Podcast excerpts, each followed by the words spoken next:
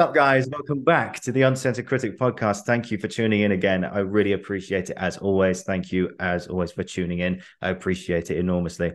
And today is a very, very special episode for me to be recording today because we have, without this man, I would not have a podcast. And of course, we welcome back to the show Harry Burton. Uh, and was last time we recorded this. I never intended for episode to become a podcast, but uh, it did, and it started the Uncensored Critic, and I'm on this journey, and I have him to thank for for this one.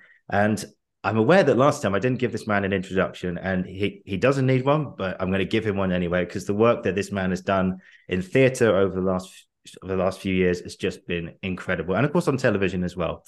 Uh, Harry is one of the leading experts, possibly the leading expert in Harold Pinter. He's an actor, director, theatre maker, and some of his directing credits include most recently The Dwarfs, which was Harold Pinter's first ever novel, which was adapted into a play last year, at the White Bear Theatre in London. He's directed Mark Rylance in Art, Truth and Politics at the Harold Pinter Theatre, uh, Jason Isaacs and Lee Evans in The Dumb Waiter, and, and the maestro behind a Channel 4's Working with Pinter documentary. Other appearances include In the Fortunes of War with Ken Branagh and Emma Thompson, A Summer Story, Tears in the Rain, Agent Cody Banks 2, The Trial with Anthony Hopkins, and Midsomer Murders. And if that's not enough, you've also got an incredible YouTube channel where you share some of your own podcasts and interviews with some amazing, amazing people who've worked with Pinter over the years, uh, such as Indira Varma, uh, David Leveaux, and so, so many more that I can't. Penelope Wilton. Penelope Wilton, yes, I saw her in London. Trisha Hodge. Trisha Hodge, yeah. And also, also uh, shout out to Run It Shouting Charlie as well. You know, some great interviews on there. Of course, with Douglas Hodge as well, who I know you've worked with a few times.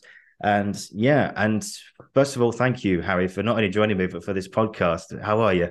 I'm very well, Ollie. Nice to see you. And and um, you know, I'm thrilled that uh, that first conversation that we had turned into something um, yeah. creative and uh, and and nourishing for other people. That's really delightful.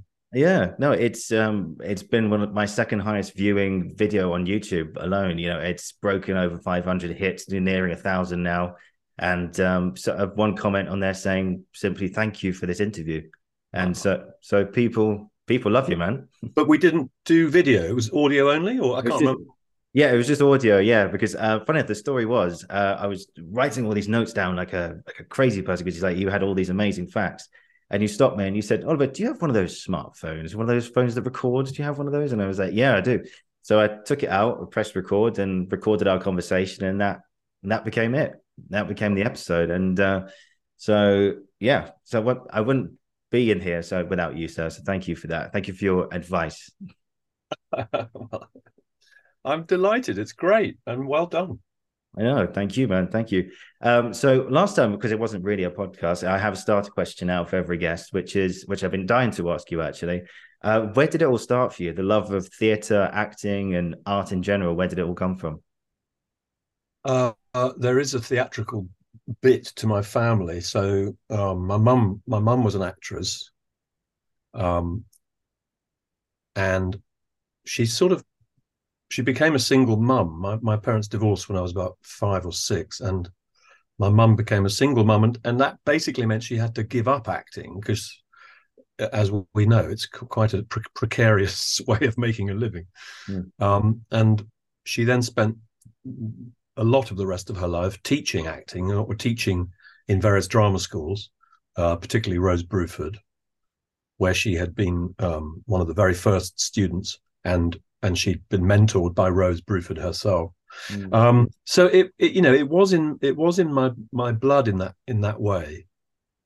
And then I suppose, you know, I, I um I sang in choirs and things, and but then, you know, at primary school, I I did kind of just find myself up on stage doing you know these funny little plays that the music teacher would write or whatever i'm talking about when i was like eight nine mm. years old. And I, I, I have a kind of I don't know if I've invented it, but I have this distinct memory of seeing my mum's beaming face in the audience. Now, you know, um, that's always uh, a, a, a, very um, encouraging and uh, exciting thing to to see the approval of your, you know, quite tough mum. Um, I mean, she wasn't that tough when I was eight. She was a lot tougher later, but uh, so I think I was probably intoxicated by by you know mum's beaming approval, and Mm. then um, jump cut to like uh, you know, sixteen years old.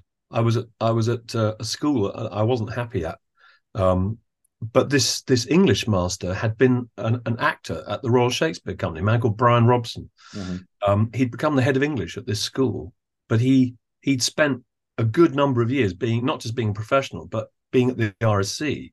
Mhm. And um, actually, I've I've got a photo of him. Oh, hang on. Yeah. Let's see the Uh, I'm curious. Oh, there he is. There he is. Uh, He died a couple of years ago, so I, you know, um, I, I, he got hold of me by the scruff of the neck, and he put me in a play, fantastic play called "The Long and the Short and the Tall," which Mm. was a, a an army play set in the Burmese jungle in the Second World War. So we had uniforms and Sten guns, and um, this, the art master made this fantastic set of this little hut in the middle of the jungle.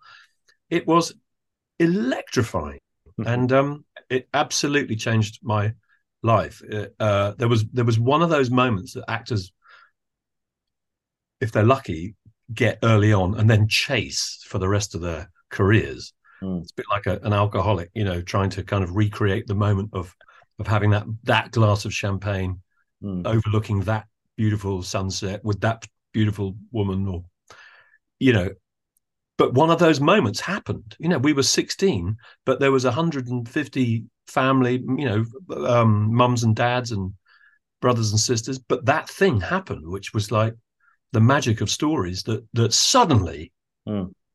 nobody knew what was going to happen next uh, you know um it was electrifying it was just one of those things that stories can do where everyone's molecules get rearranged at the same moment and and suddenly the stakes are off the off the charts and it's you- you're all just leaning over the edge of a of a, of a precipice and um you know actors actors get one of those moments early on quite often and then you know it, you, you're hooked Mm. i was hooked i was hooked Amazing. So, and then I went then I went to then I went to Central um you know in the Yeah. early early 80s I, I trained at the Central School yeah. What was your training like at Central?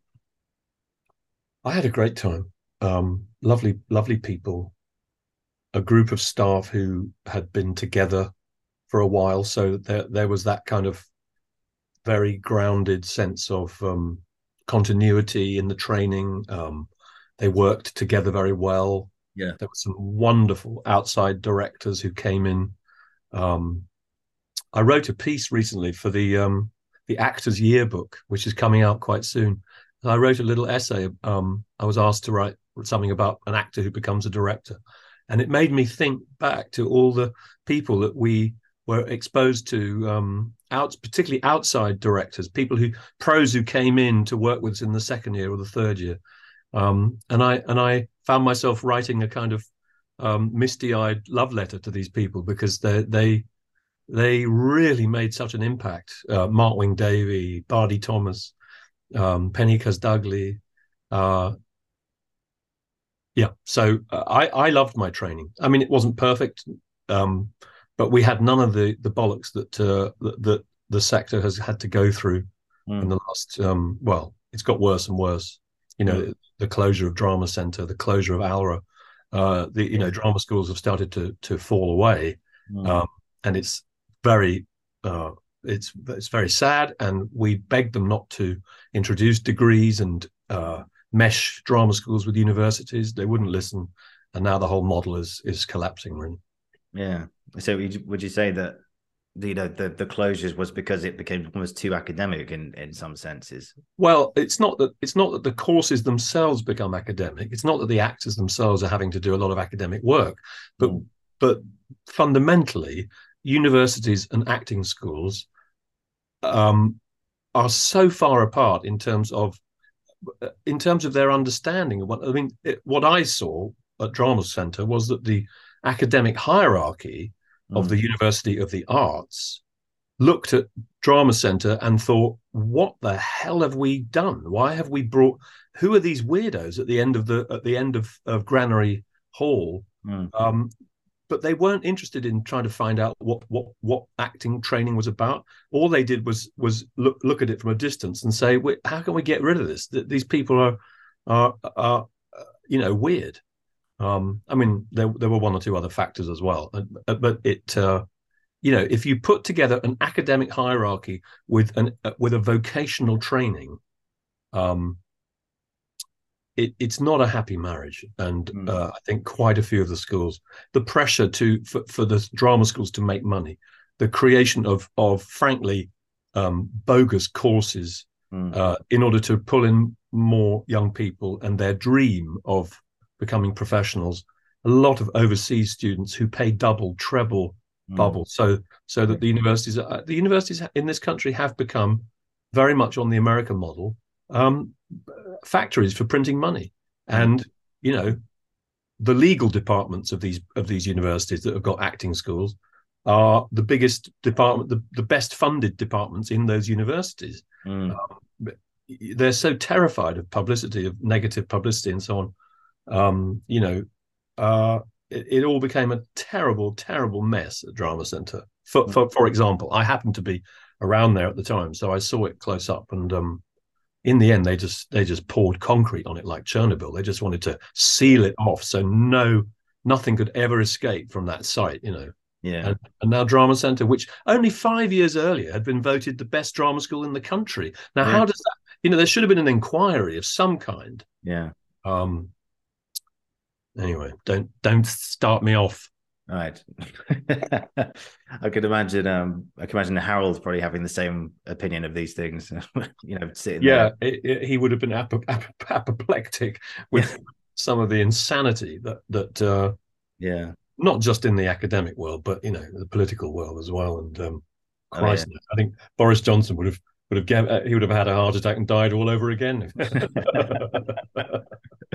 oh, I would love to have. Um I would love to have just seen Harold or just talked to him about not only just Boris, but like just things about his politics and everything. I think I mentioned to you last time that I watched the uh, the speech he gave when he won the Nobel Prize, and it mm-hmm. was just a a beautiful, I would say a beautifully um, constructed argument. I would say the way he spoke it so oh, was yeah. amazing yeah. about the contradictions and the atrocities that he targeted towards America at the time, and mm-hmm. it, you know, and again, there was that story of uh, a US diplomat went up to Harold and said, "Oh, I really enjoyed your plays," and Harold just went, "Don't talk to me. Don't talk to me." putting, putting it politely. yeah, putting it very politely. Um, uh, first of all, um, you you sent me the link to your documentary that you did uh, with Pinter, and I absolutely loved it. It was a really, really beautiful documentary, Harry. So congratulations on that. Thank you. Um, one thing that I really so I took a lot of things away from it really, but uh, one thing I want to start you off about Harold again today is they talked a lot about him and um, Henry Woolf, who sadly left us uh, quite recently. You know, unfortunately, God bless him. But he um, he said, "quote Technique is good, but we need the real thing."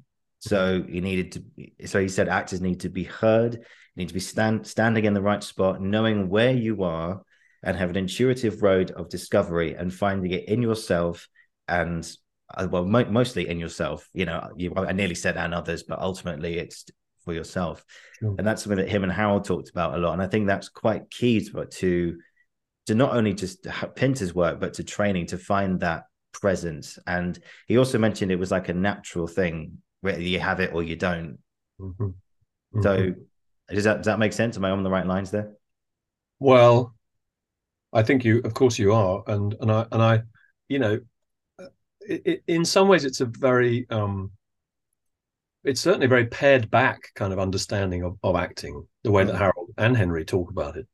Um, they are, of course, old school, mm. um, and they were brought up and indeed acted as very young actors. They acted with people from the old school, mm. Donald Wolfit, um, Anew McMaster. These these individuals whose uh, the word you've just used, presence, yeah. um, had a kind of magnificent, shameless theatricality to it.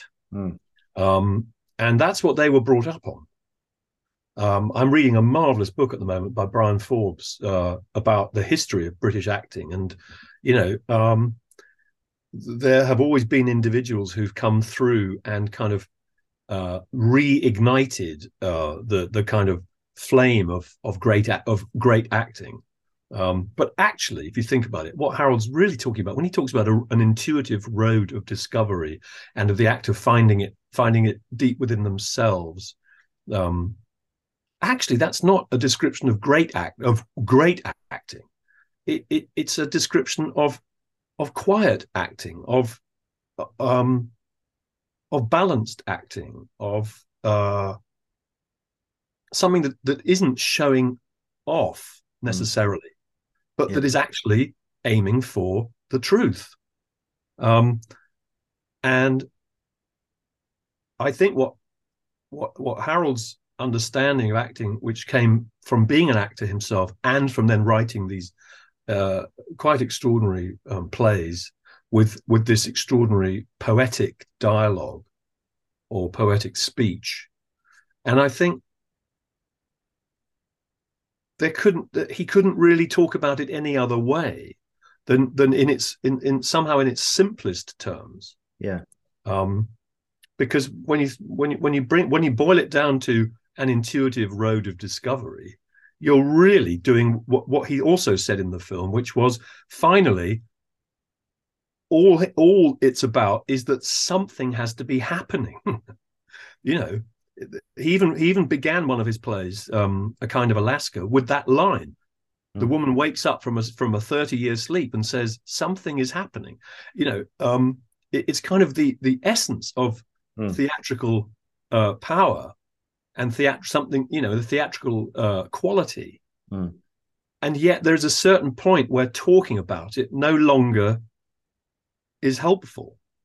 And and so I think, you know, Harold would have I mean, I obviously I can't speak for him, but I well, I mean, I have talked to him quite a lot about acting. He did direct me as a young actor.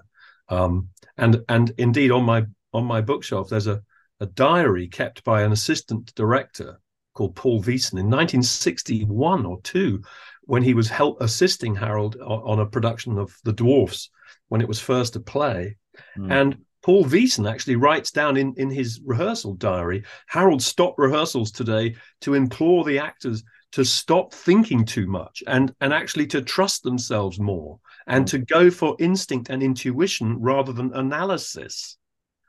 Um, so even, but you know, but at that point, Harold was what uh, 30, 31.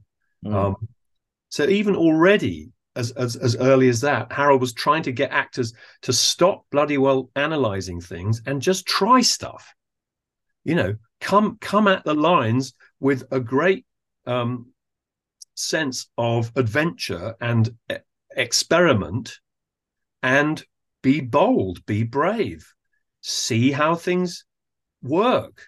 Mm. I mean, hmm. there's that moment in my film where where Harold, I say to one of the actors, um, to Pete Sullivan, you know, what what did you learn from doing that? And Harold says, don't talk to actors like that. Don't make, don't you know, what what are you doing, making actors analyze what they've just done? Now, of course, I was, you know, filming a workshop, so I was trying to to make it make it um, lively.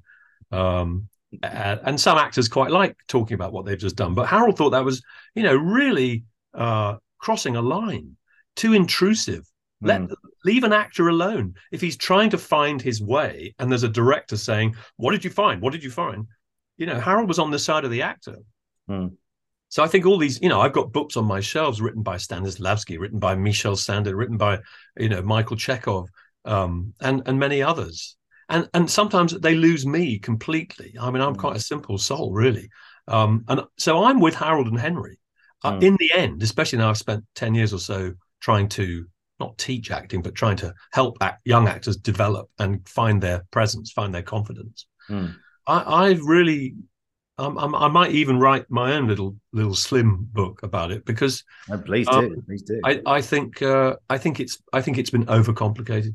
I think mm. there's much too much talk about you know a tradition from over 100 years ago stanislavski and this whole thing of course the influence is there and yes we should take our hats off and say thank you to the ancestors but what the hell can we say now to someone who's stuck, someone who who can't stand the sound of their own voice when they're acting? You know, how do you get your focus off mm. that back onto the text, back onto making something happen? And I think that's that's what it comes down to. And I think Harold was was really mostly interested in in that.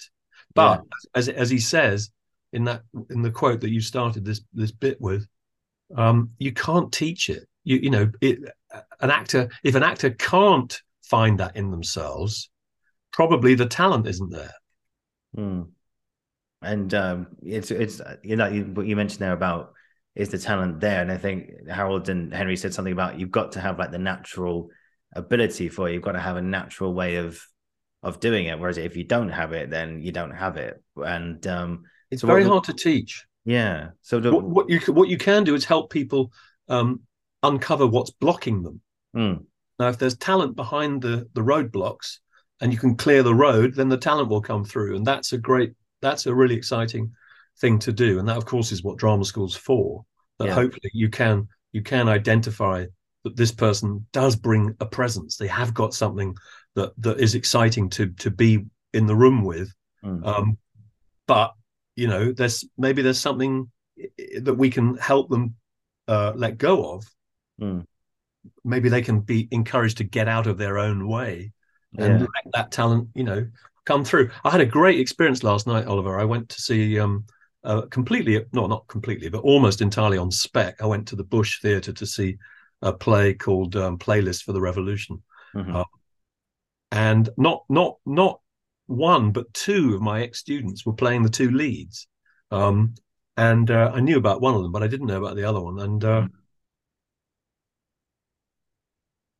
So I've had the experience quite a few times of hopefully being useful to those people as they've gone into their training and seeing them on the other side really yeah. tearing it up having you know i was so proud honestly made me made me immensely proud to see these yeah. two uh, uh, really just doing their thing you know uh, free free yeah. to, to be expressive free to to move there were there were there were bits where they were dancing there were bits where they were very emotional there were bits where they were very funny oh so proud yeah proud moments man but i think um what what you were talking about that you in your own uh, conversations about Pinter, I think you spoke to Indira Varma on, on, your YouTube channel as well. I know you've worked with, and she in in that episode said that Harold came up to her one day and said something along these lines. He said, "If you just tell the truth, then you can do anything."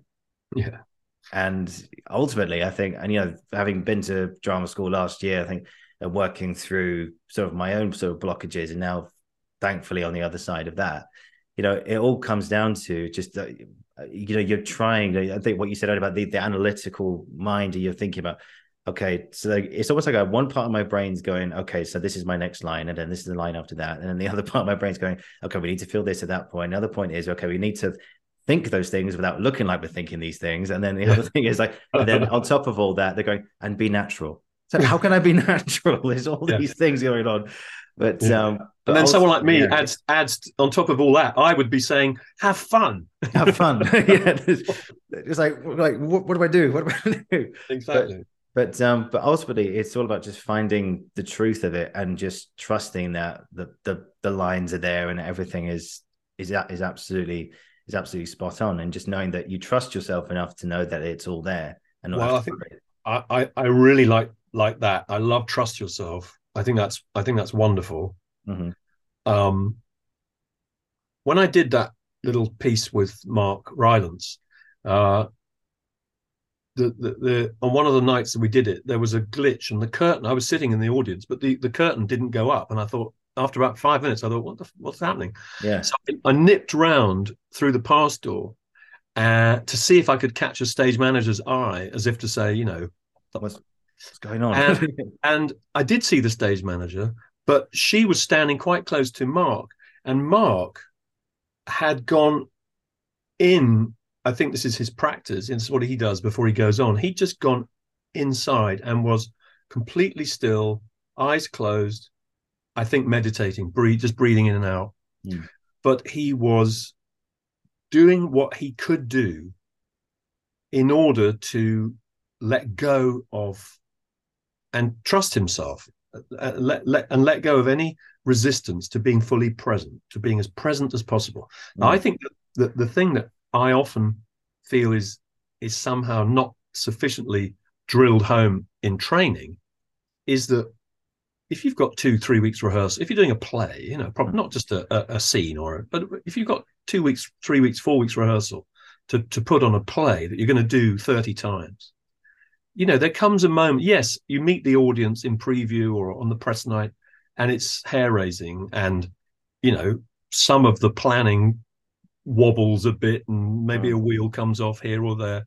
um, but the, but the, the fact is you've done your work You've if you and especially if you've been well directed and you've got a supportive company around you, you have permission to have the confidence of saying to yourself, I know what my moves are.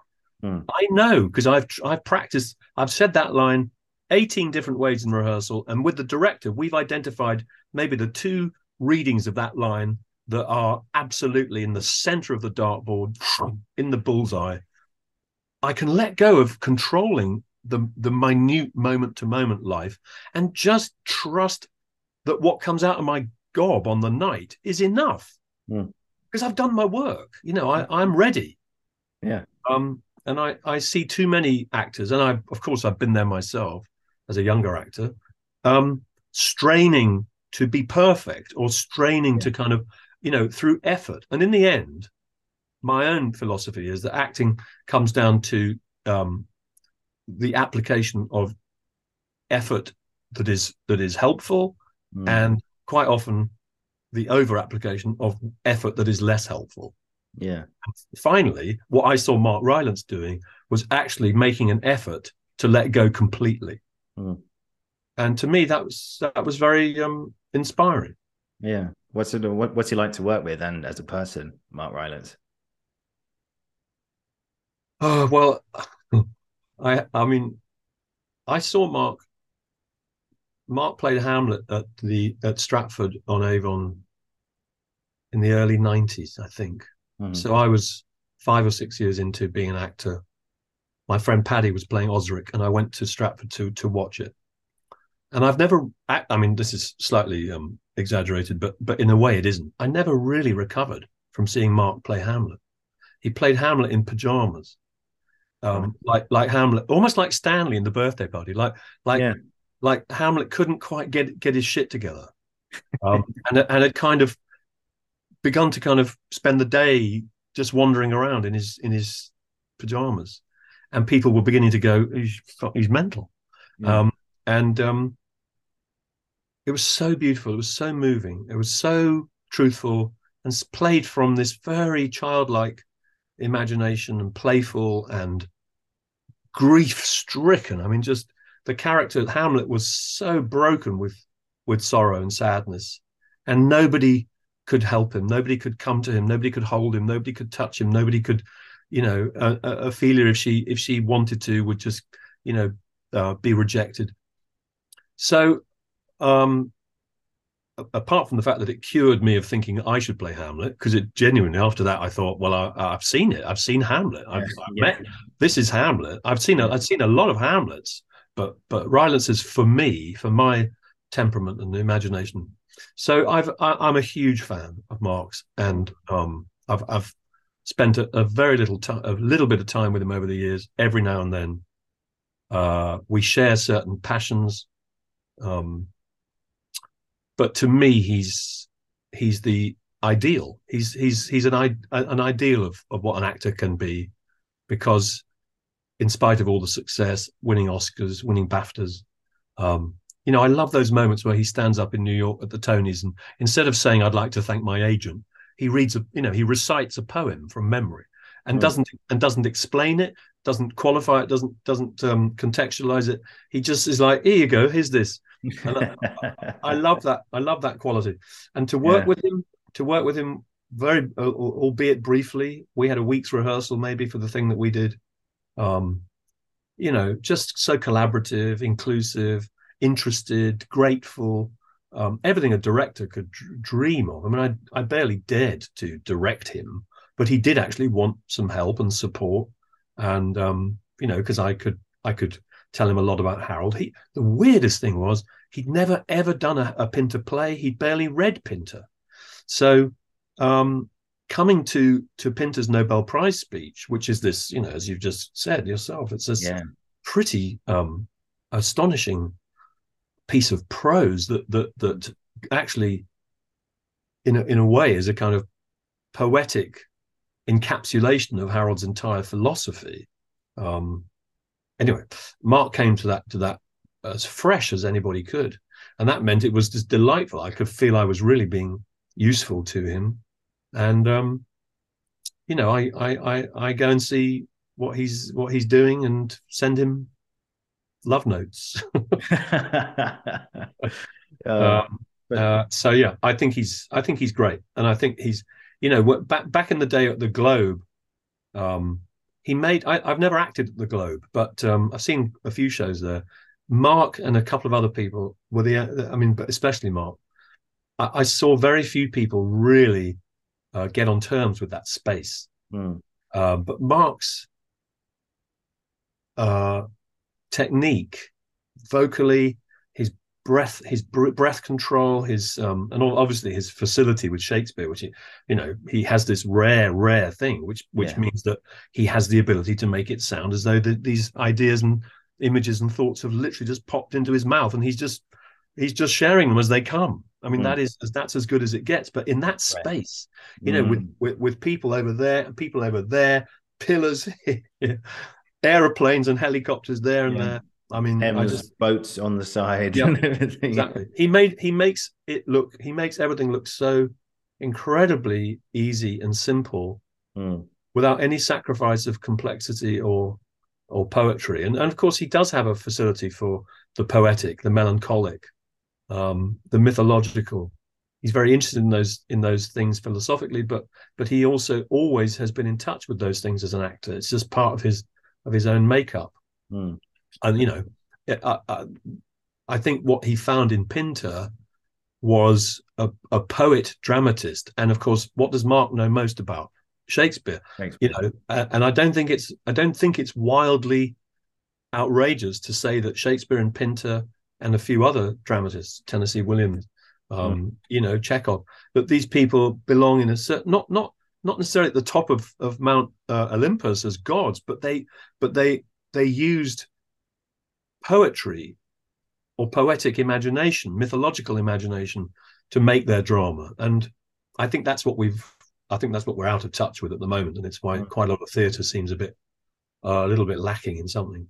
Yeah, and funny enough, Mark Rylance is currently appearing at the Harold Pinter Theatre at the moment. You know, he's in uh, which I'm going to see on Saturday um, you know, just hearing you say that now, just him being in that theater, you know, with the poetic, you know, grasp of language that he has, you know, mm-hmm. it's going to be a real, a real treat. I think, you know, it's a wonder, amazing show, yeah. amazing show. I've seen it, um, and that's also the theater where where he performed art, truth, and politics. That's right. That's right. Yeah, yeah. There yeah. is actually there's a video of of it of his performance embedded somewhere in my um, YouTube channel. probably uh, uh, in breach of copyright, but I but I think the Nobel Institute would understand. If anybody wants to, um, if anybody wants to to to watch that, they, they should write to you, and um, I'll share the link with you, and you can you can uh, help them to to watch it. Cool. Yeah. And so my, my email address is down below, guys. Get in touch.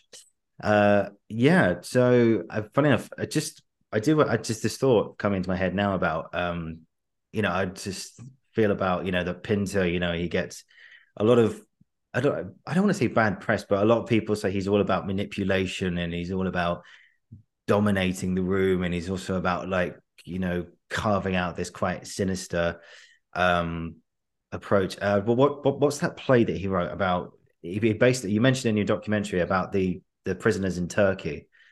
Um he wrote it as sort of a the, the specific play that came out of his interaction with the Turkish embassy uh, mm. was one for the road. One for the road, yeah, that's it. That's it. And, very uh, short, very, very, very brief, and utterly um, terrifying.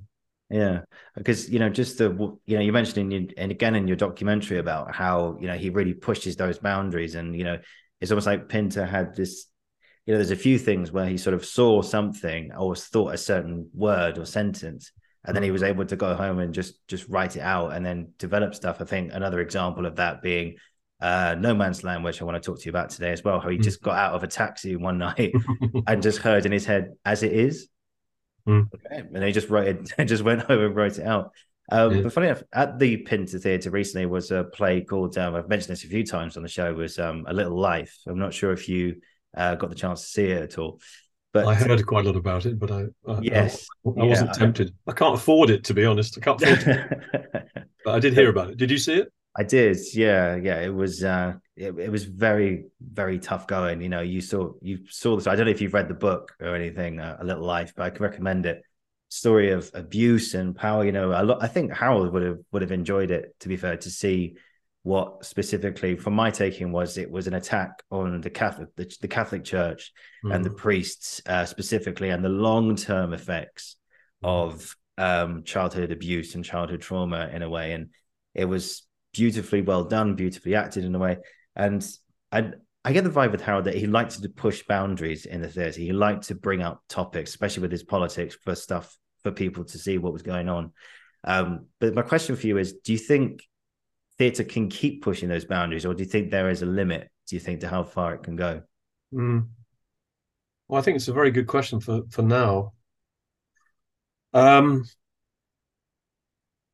there are things happening in the collective, you know, uh, in the news and um, things to do with the climate, things to do with uh, health, the pandemic, Mm, you know, things that that are still unfolding.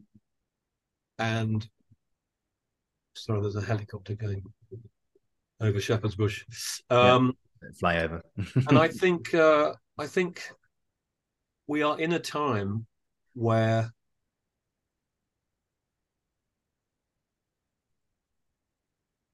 there's so much there's so much fear and um, uncertainty about just being on the planet right now. You know, and and the system that we live in, for better or worse, capitalism, you know, is all about stuff and owning stuff and tech and um, having what you need. And I need to have an iPhone and a, you know, um, but none of that's working. You know, none of it's because the, because there are these bigger things going on that that, that are like um, you know, see these videos of people on the roofs of their cars being carried along a, a, a, a torrent of floodwater coming down a, a mountainside, and you think, you know, what what would I have done? What the, f- you know, yeah. if did that woman survive? Did those people make it? You know, we don't know. Now, you know, Harold was always interested in, you know, Harold's literary hero was Beckett, Samuel Beckett. Mm. And Harold said something about Samuel Beckett, which I think is always worth repeating, which is that he felt the reason he admired Beckett so much was he felt that Beckett had smashed a mirror, the mirror that we all constantly catch sight of ourselves in and go, oh, look, there I am. You know, how am I how am I looking? How am I doing? Mm. Beckett had smashed that mirror, let's call it ego, Mm. and had somehow, in his writing, passed through to the other side of that mirror and was now looking back at the world from that angle, trying to tell the truth, trying to tell it like it is. Now, you know, we all know from just from just from trying to get to the tube uh, uh, every morning or whatever we, we're doing, how hard it is to just to hang on to an intention. Um, you know, today I'm going to stay aware of my breath, of my breathing. I know that I feel better about myself and the world.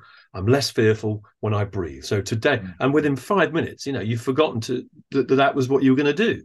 Mhm. Um, so you know, for for that's what makes literature so so fascinating is that people dedicate themselves to developing a craft with language and with uh, subject matter clearly that, that appeals to them, so that they actually become profound tellers of of the truth as they see it.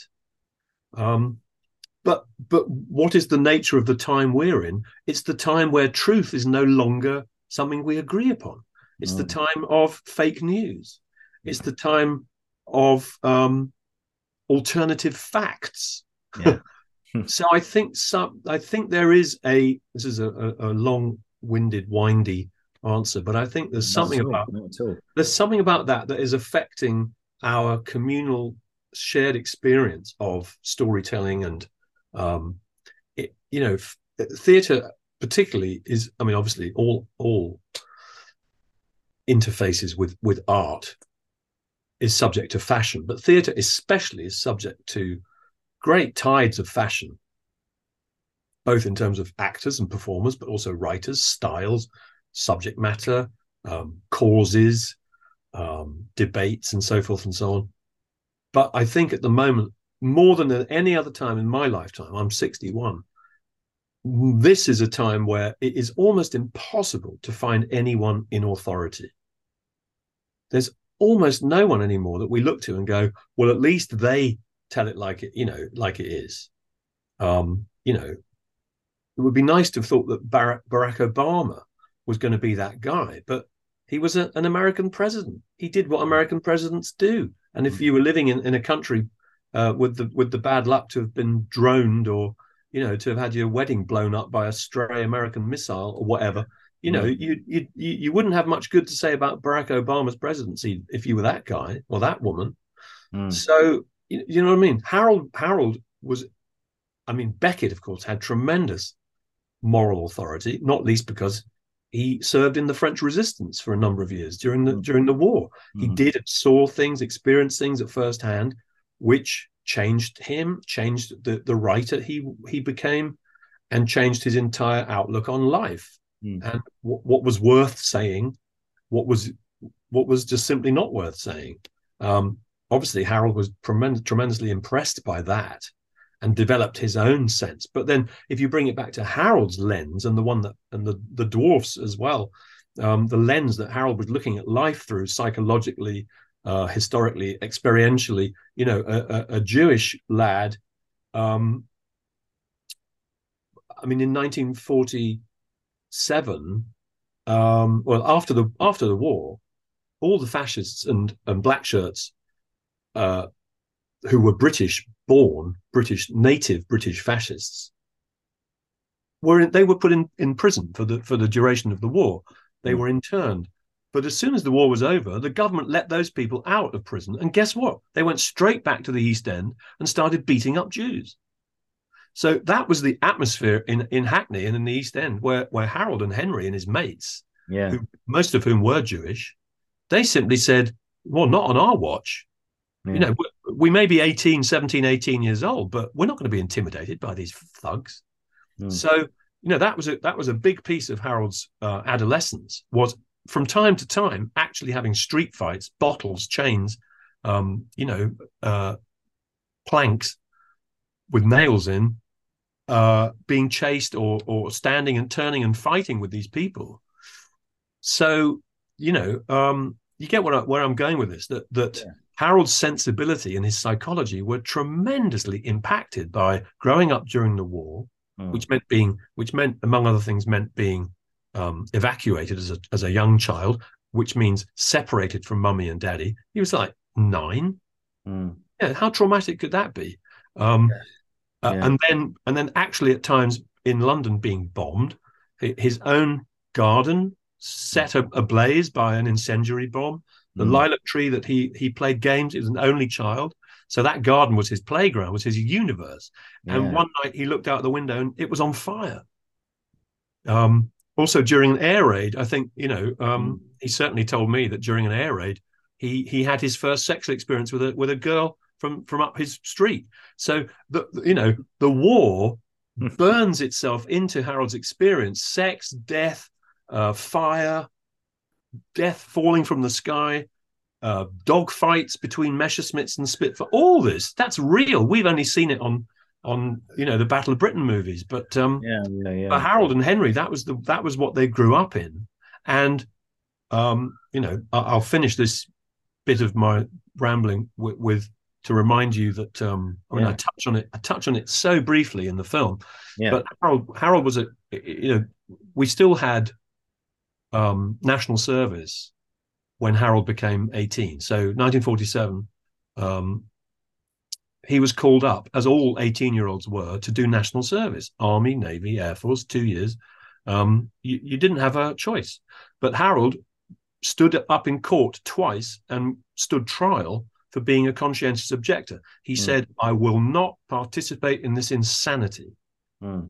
Yes, if, that, if, if you'd needed me to fight the Nazis, I'd have been there. But now, with America and Russia pointing nuclear missiles at each other, uh, forget it. You're all nuts. I, I, hmm. wash my hands of you.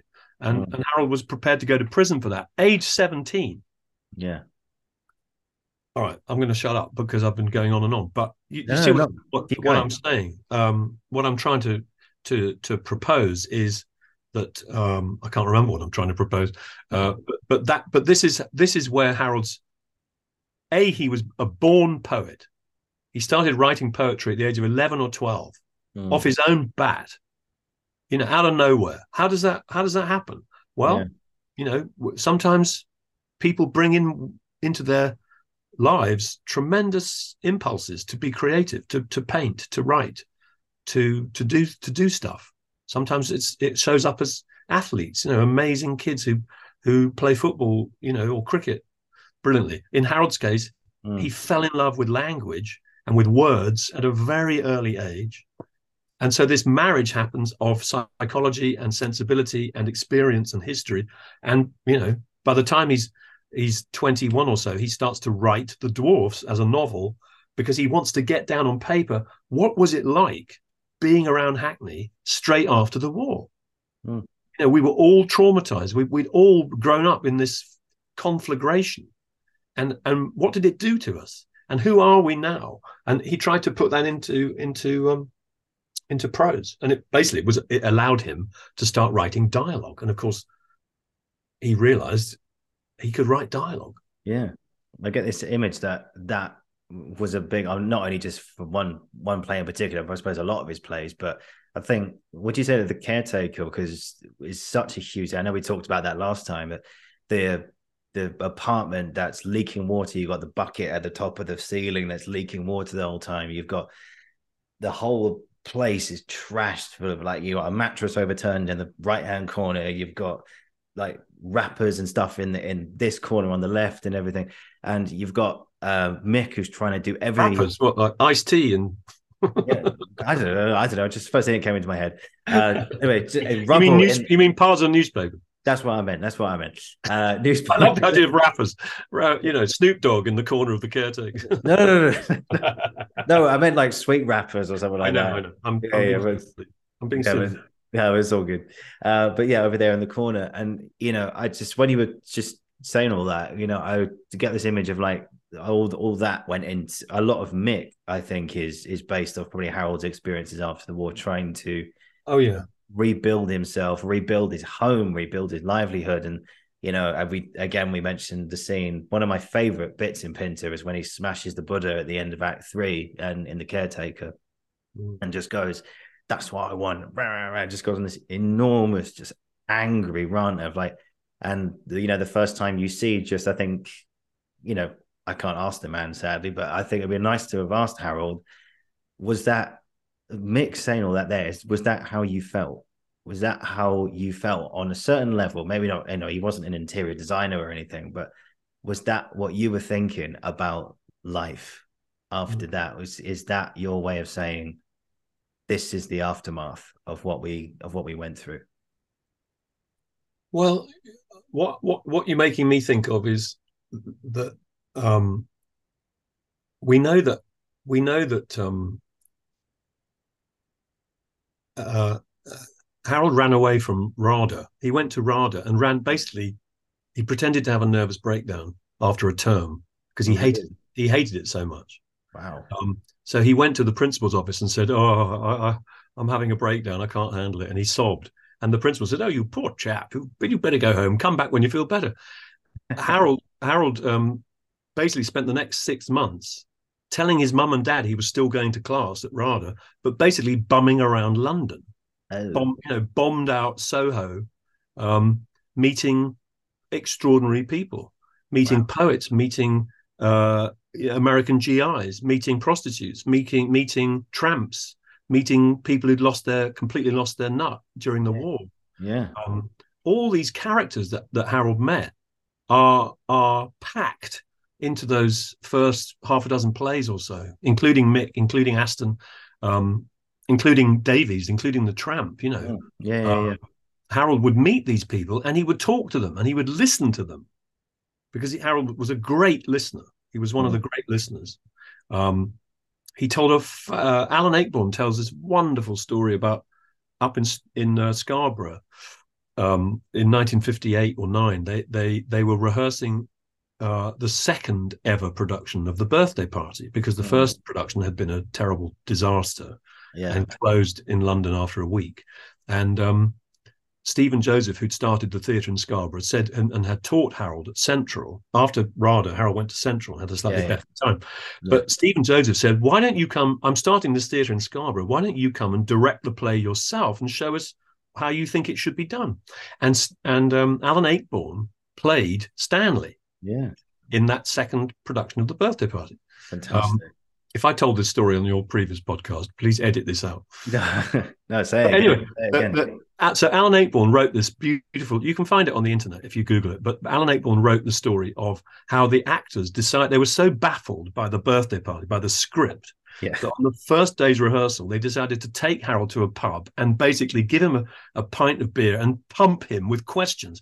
What the hell's going on in your play? You know, mm. before they could start, this bloke, completely random bloke, runs into the pub and sits at their table right. and says, oh, I'm sorry to interrupt you, but I, I, need to tell someone what's just happened to me. And Harold says, Well, you better tell us, tell us the story. And yeah. basically, the, the guy has stuffed his mother in law up a chimney in his house because every time, every week he gets his pay packet, the, the mother in law tries to take the money off him. And he's so furious with this happening week in, week out. He's lost his, absolutely lost his marbles. And he has stuffed his mother in law, and she is now stuck in the chimney, literally her legs dangling. And he tells them this story. and uh, when he's finished, Harold says, when he's finished, Harold says to him, uh, "Well, look, I don't think you don't want to you don't want to hang for murdering your mother-in-law. You better go back and get her down." And the bloke goes, "Bloody hell, you're right." And he and he legs, legs it out of the pub. At which point there's a kind of long silence, and eventually somebody says to Harold, "What an amazing bloke!" And Harold goes, "Was he?" In other words, Harold was completely familiar and comfortable with the most bizarre people coming up to him and telling them him the, the, the extraordinary things that were happening in their lives. So I think when you when you meet an Aston or a Mick, you're you're meeting partly Harold's imagination, but you're also meeting fragments of real people. Yeah. That Harold would interact with on the street.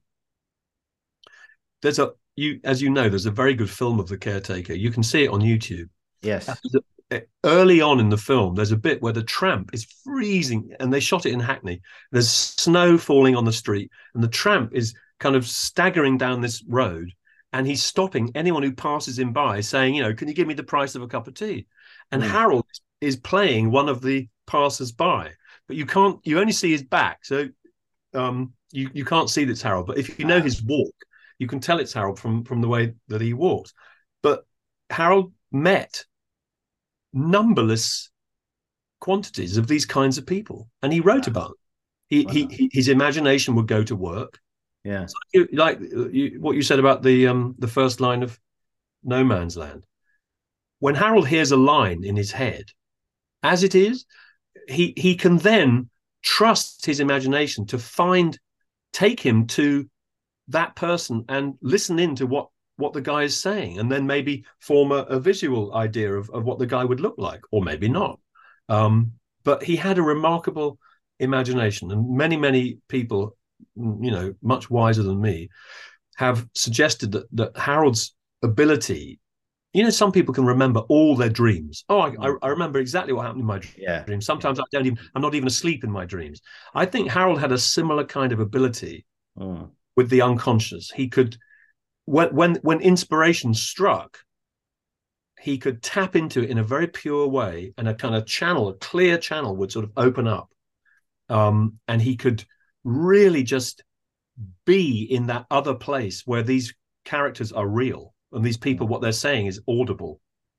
Um if he tried to going back to effort, you know, if he tried to make it happen, it wouldn't it wouldn't work. He he went years where he was he was blocked and couldn't write and wanted to write but couldn't. So it wasn't up to him whether this tap was turned on or off.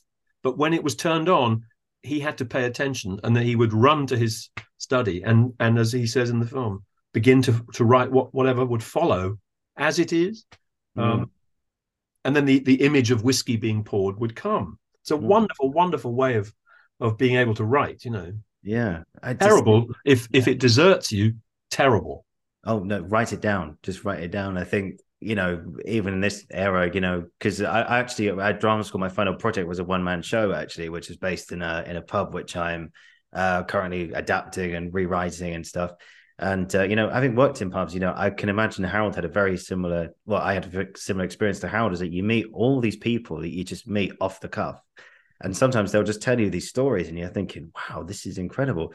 I do have one story of my own, actually, if I may just quickly share it um, before we jump into no man's land. But I remember there was this time I was working in the pub just up the road, and uh, it was a time where you know we just reopened after lockdown, so not many people were allowed to stand at the bar. This one guy came in, he was just looking at the ciders, and he reminded me. He, he had a look of Davies. Actually, I don't know why, but he just I saw him. He had a look of Davies, especially the one in the in the film with um, uh, it was Robert Shaw, isn't it? Who plays um, Aston. Aston, Aston yeah.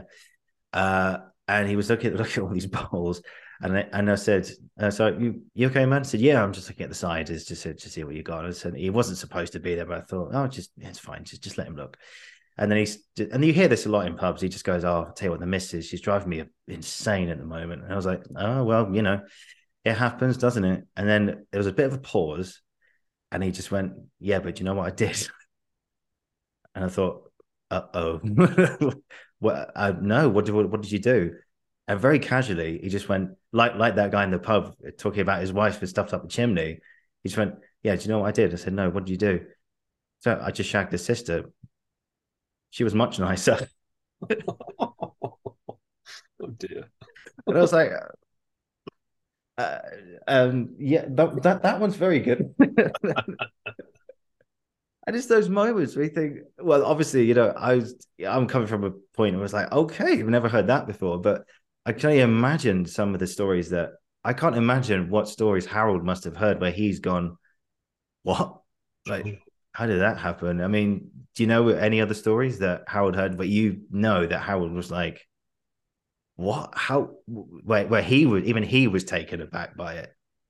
Um, well, I'm going to struggle to, to, to remember things uh, yeah, no, no, no pressure if you can't think but, of one. But, but you know, look at it's it's when you go to the plays and you see, um, you know, like um, Mr. Kidd in the room, this this character who's who's deaf, hmm. um, mm. and um, the extraordinary character of um, Riley in that play, the, the the black man who arrives, the blind black man who's been hiding in the basement for a weekend. Mm. Um, you know, the, these are these are people. It, it, I believe that that Harold would have met and and had interactions with and thought, you know, I'm putting them I'm putting them in a play. You know, eh, but going back to something you said earlier about about um, people people judging Pinter as very con- a very controlled environment and he, he he keeps everything kind of on a on a on an incredibly tight rein. But there's so much that, that what he wrote that's just based on him being deeply tickled by how insane life is mm. because of the because of these people that, that he met and interacted with. Yeah. It, it, the last play he wrote, Celebration, set in a, in a very posh West End restaurant like the Ivy or somewhere like that, where they, there are these art, you know, kind of security consultants having their slap up West End nosh um, with their, you know, wives all tarted up and so on. This this these this terrible banker uh, another table, and these bizarre, very pretentious but hilarious waiting staff, um, including the character that Danny Dyer played. You know, this young waiter who, yeah. can't can't resist. He keeps coming up to the table and says, "Do you mind if I interject?" And then and, and then everyone has to listen to the waiter. You know, Harold spent a lot of time in restaurants. He loved restaurants. Yeah, um, he yeah. loved he loved the characters. Uh, you know that, that life kept throwing in, in his path, and I think nine times out of ten, these characters are, are based on on actual real people that he met. Yeah. Um, and you can, you know, you can, you, you just get these vibrations from reading, uh, also reading his poetry, the early poetry, where, where he's, um, you know, kind of using language as a sort of, um, almost like hand grenades, just kind of throwing language together and just detonating sounds and, and stuff. But in in there, there are there are people and images that just tell you what what he was seeing and um, how it was landing on him. You know.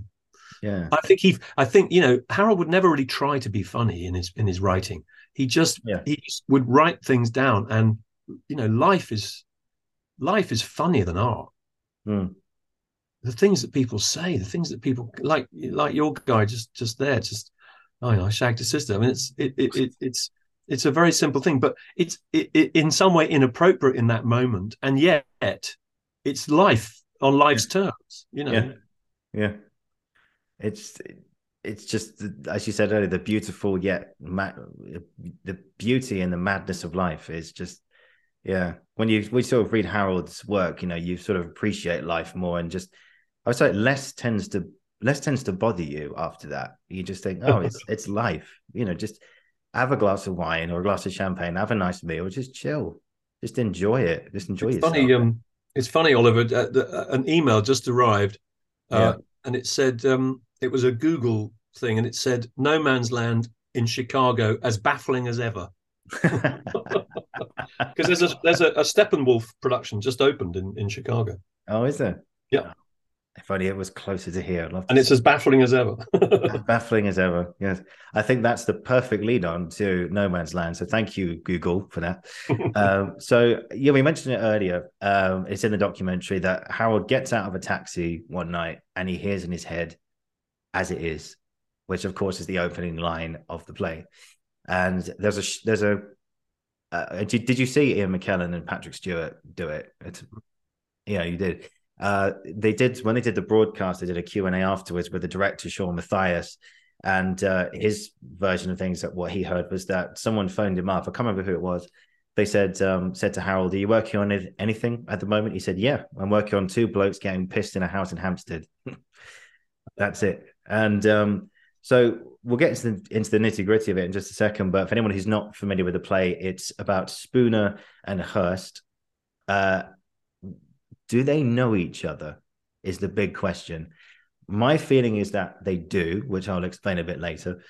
But it's a play about two blokes. They go, they end up back at this luxury Hampstead house one night, and they just they drink, they talk about the pasts, and there's something about Hirst.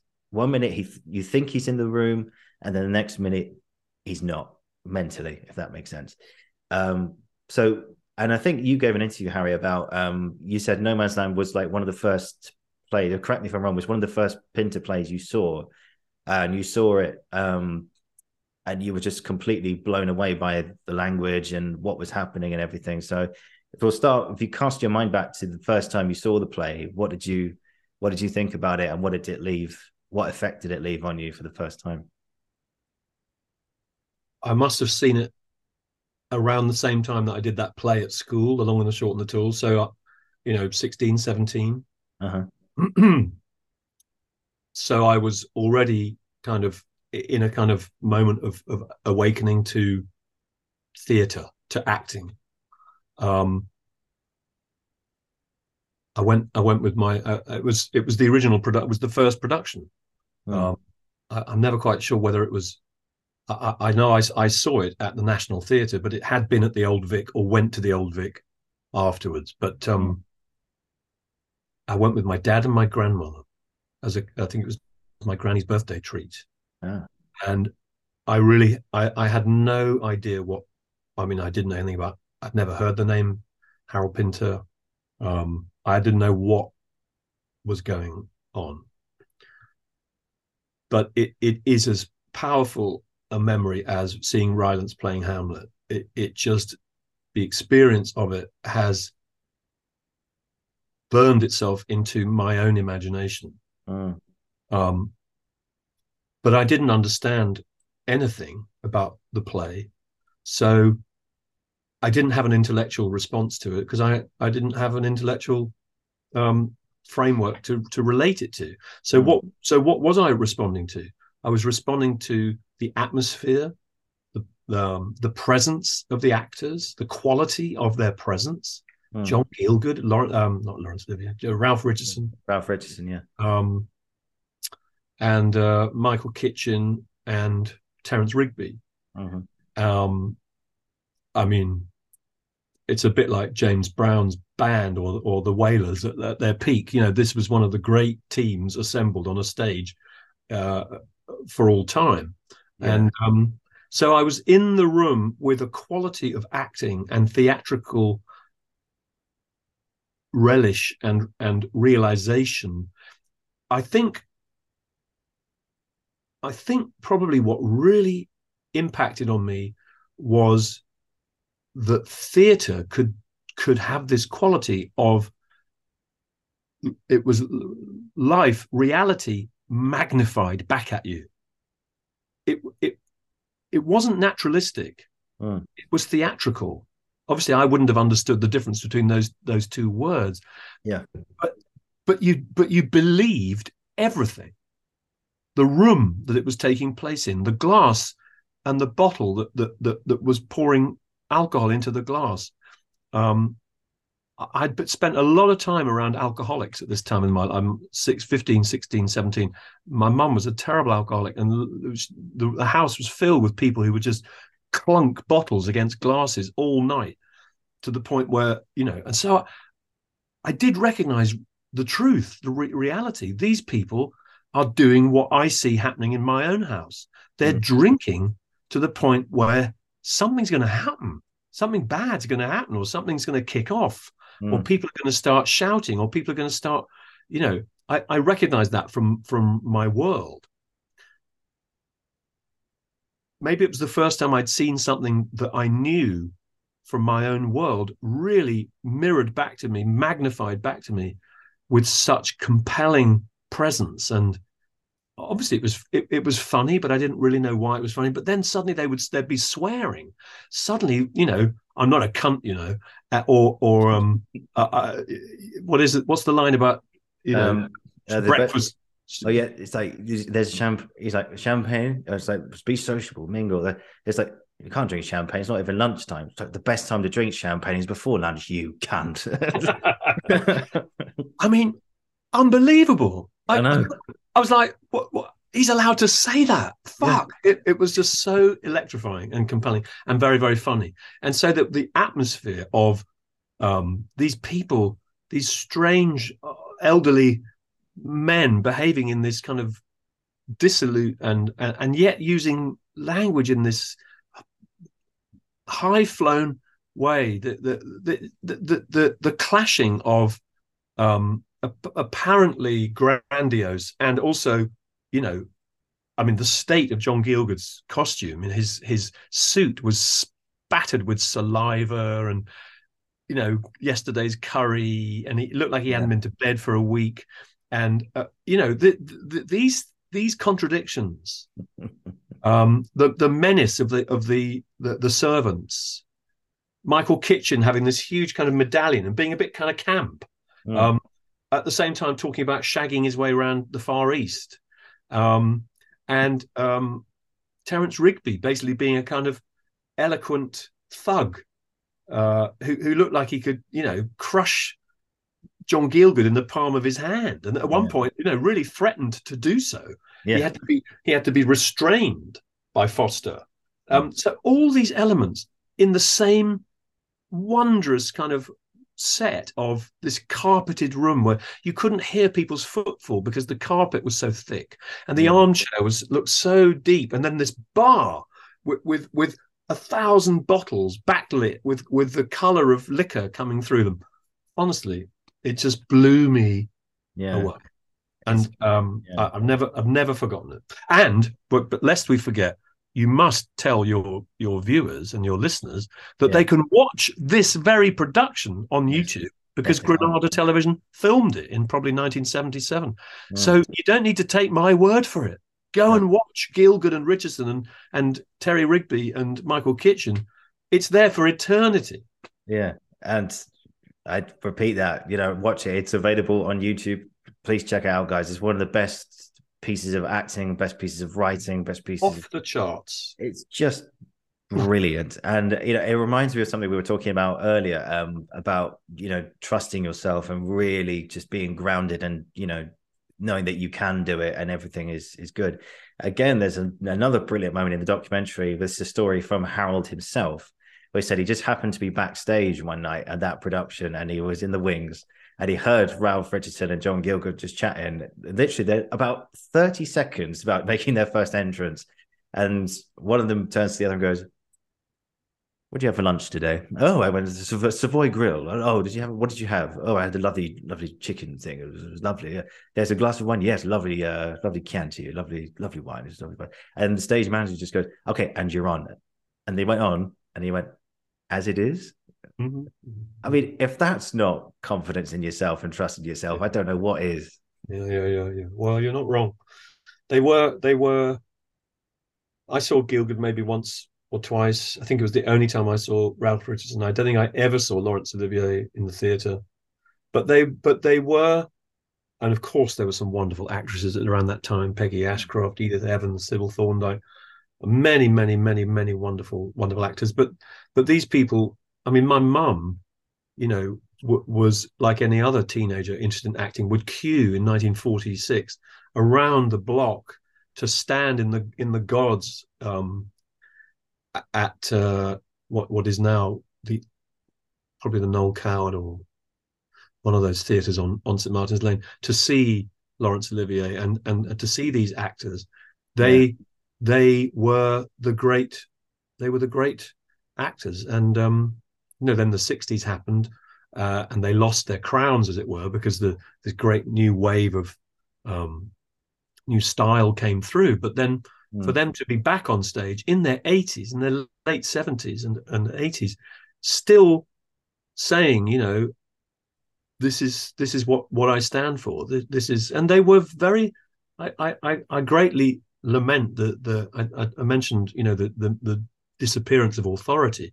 But these people had authority. In fact, Harold tells that story in the in the film. You know that it does. Yeah. John Gielgud said, you know, um, there's only one actor who has more authority than I have on the stage, and that is Ralph Richardson. um, it's outrageous and very, uh, but it's also true. Oh yeah, oh yeah.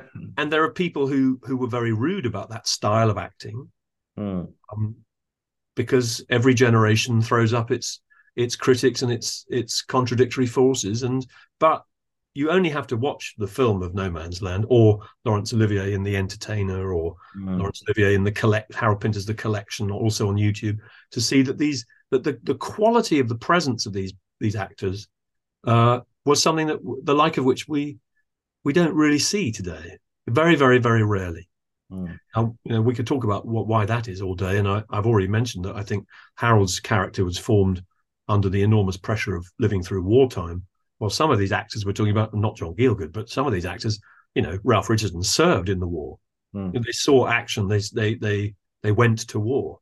Now, if there's if there's something that's going to give an actor, male or female, a quality of having lived a life, you know, um, look at some of the American movie acts, Spencer Tracy and people like that. They they had this quality of presence mm. because of what they'd seen and lived and breathed in their lives.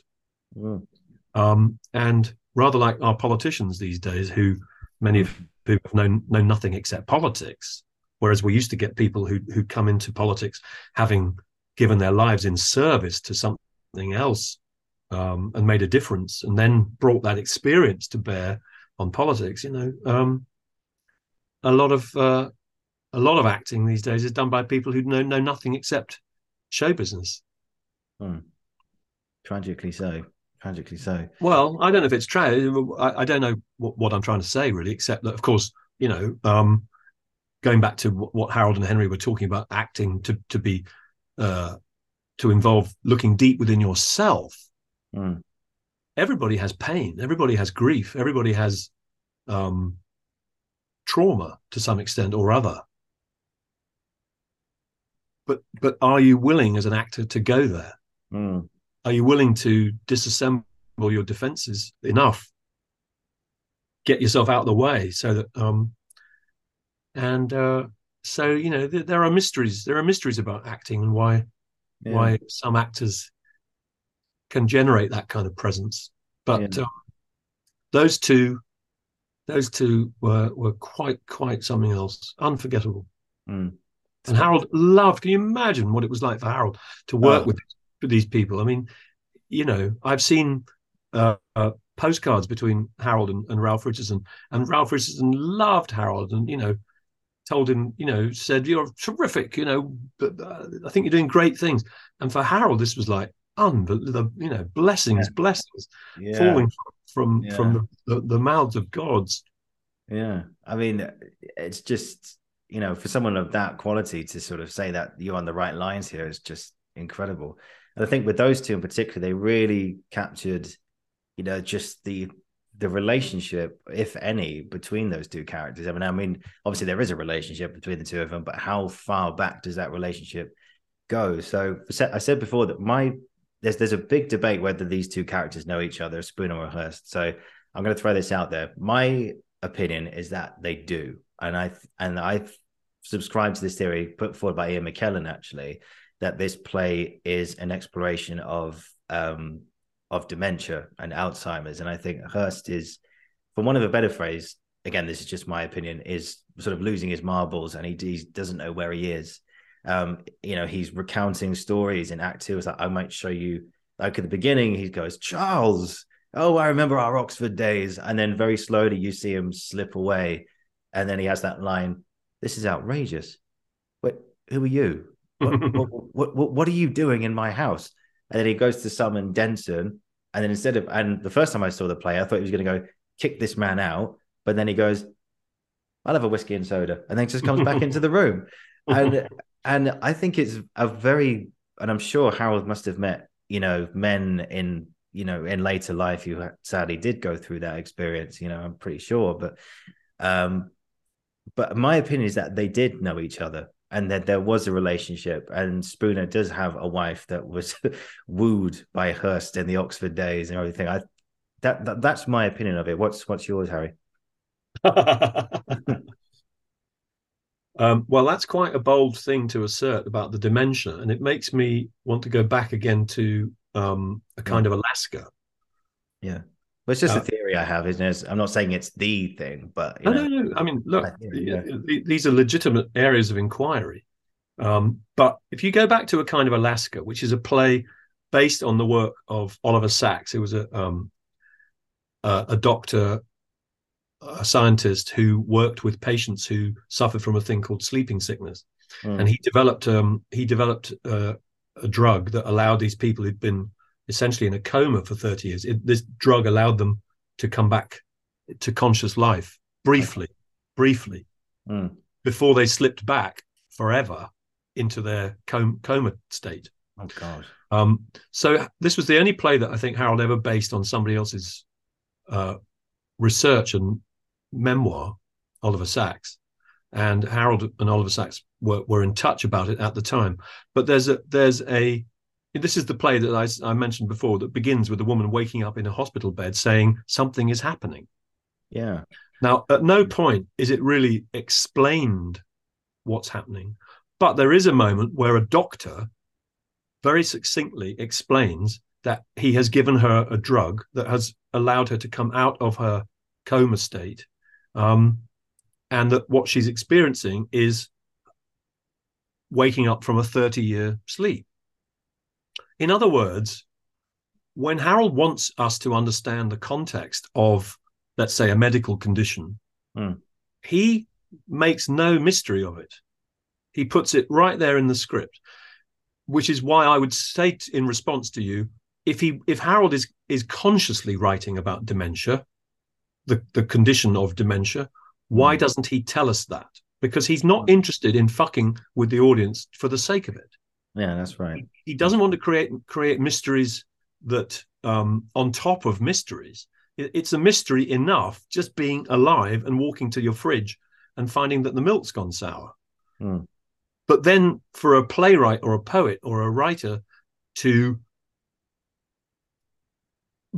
befuddle an audience by by telling by adding more things that the audience can't explain, can't find a reason for, that's going to mess with the audience's comprehension of what's happening.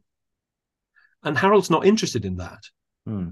He's interested in the in, in the audience knowing just enough because he's never going to explain anything because he doesn't he doesn't see why he should. He doesn't he doesn't feel any obligation Hmm. to the audience to explain anything. But something as vital as this man Hirst is suffering from um, early onset dementia or or Alzheimer's or some kind of you know um, incapacity of the brain from old age brought on by old age. If Harold if Harold was really writing about that specifically, he would have found a way to tell us. That's my that would be my counter assertion. Okay. That uh, and I repeat because Harold doesn't want to mess with the audience for the sake of being powerful.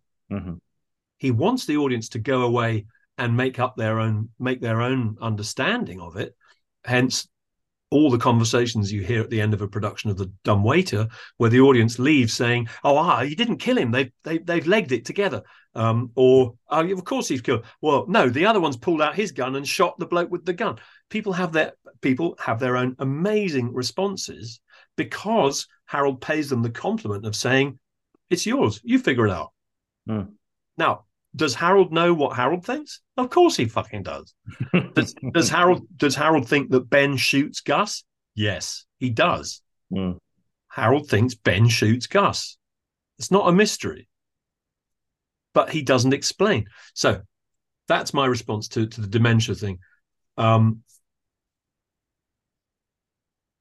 the the evidence before our eyes in no man's land is of alcoholism. Hmm.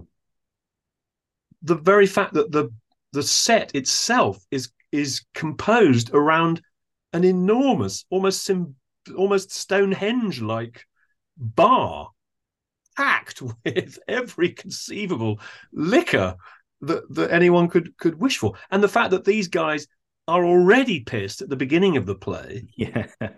and then carry on. Now, you know, uh, we've all we've probably all done that a bit, Hmm. um, and we all know how unwise it is. And we've all seen people pass out, fall over, knock themselves out. That's what happens to Hirst. He he he passes out. It does. He crawls around. He he, he tries to get up. He passes out. So for me, if you want if you want to find an underpinning medical situation, it's the one that's right in front of our faces. It's alcoholism. Hmm. Uh, Now, then, if you've ever been around real alcoholics, the fact that someone can walk into a room and say, Oliver, my dear chap, how are you? When half an hour before they they threw up in their own shoes um, and had to be put in a cold bath, that's that's alcoholism. Um, extreme and chronic and horrifying as it Mm. is. So I'm not saying it's a play about alcoholism, but I am saying that I think Hirst is is uh, in the in the latter stages of uh, addiction to alcohol. I do believe that. Yeah. Um, perhaps his tragedy is that these two men who look after him are actually, instead of getting him to treatment or taking him to an AA meeting, um, they are actually to some extent facilitating it. Although they at times they try and say to him, "You've had enough," but then he cajoles them and persuades them and woos them to to enable him again. So again, with alcoholics, uh, really chronic alcoholics often have people around them who actually enable the addiction. Hmm. Now, Yes. Yeah. you know, we could talk about that all day. And Harold knew a lot about about alcoholism because, well, he probably was he probably was one. Yeah. In Yeah. fact, uh, in fact, he gave up alcohol at the end of his life. I haven't had a drink for twenty six or seven years, and he came to me. Harold came to me and said, "You've got to help me. I've I've got to stop drinking, or I'm, or, I'm, or my liver's going to pack up." Um, and I, and I went. I used to go to AA a lot, so um, I said, "Harold, I'll do anything I can." And he said, "But I'm not going to those fucking meetings of yours." And I said, "How? Uh, who the? Who's saying you should go to to an AA meeting?" He said, "Well, I'm not. Just just remember that I'm not doing that. But you've got to help me." "Gonna help me." to get the alcohol out of the house. yeah, well, he went. You know, he went cold turkey. Uh, oh, yeah. I didn't know that. Didn't yeah, know that. he he he he had a very. He died of liver failure. He died of he died an alcoholic's death. Yeah, I think um you mentioned last time that he didn't he drink spirits until he was like forty or fifty or, or something. About fifty, a, a doctor said to him, "If if you carry on with the with the whiskey, you're gonna you're gonna um, kill yourself."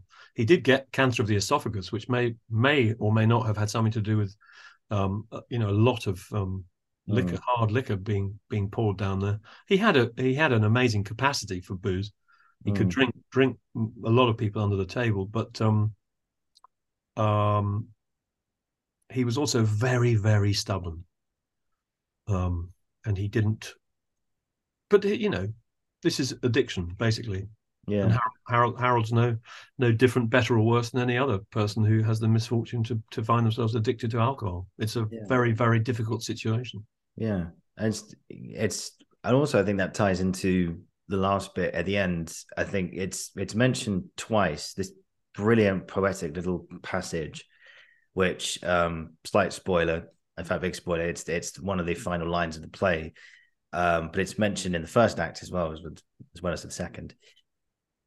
I'm not going to get it right, but I'm going to try my best. Um, no, you are in no man's land where nothing moves, nothing. I, am I'm not. I'm not going to get this right. I'm paraphrasing at this point.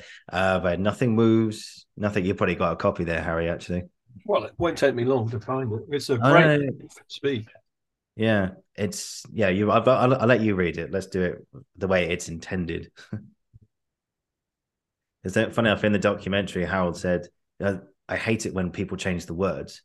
No, the words are there for a reason, and those are the words you will say." So, so let's honor Harold's spirit by saying saying the real Well, thing. Hirst says um, because that last speech is in is in response, Mm. and Hirst says, um, "But I hear the sounds of birds. Don't you hear them? Sounds I never heard before. I hear them as they must have sounded then when I was young, although I never heard them then, although they sounded about us then. Yes, it is true. I am walking towards a lake. Someone is following me through the trees. I lose him easily. I see a body in the water floating.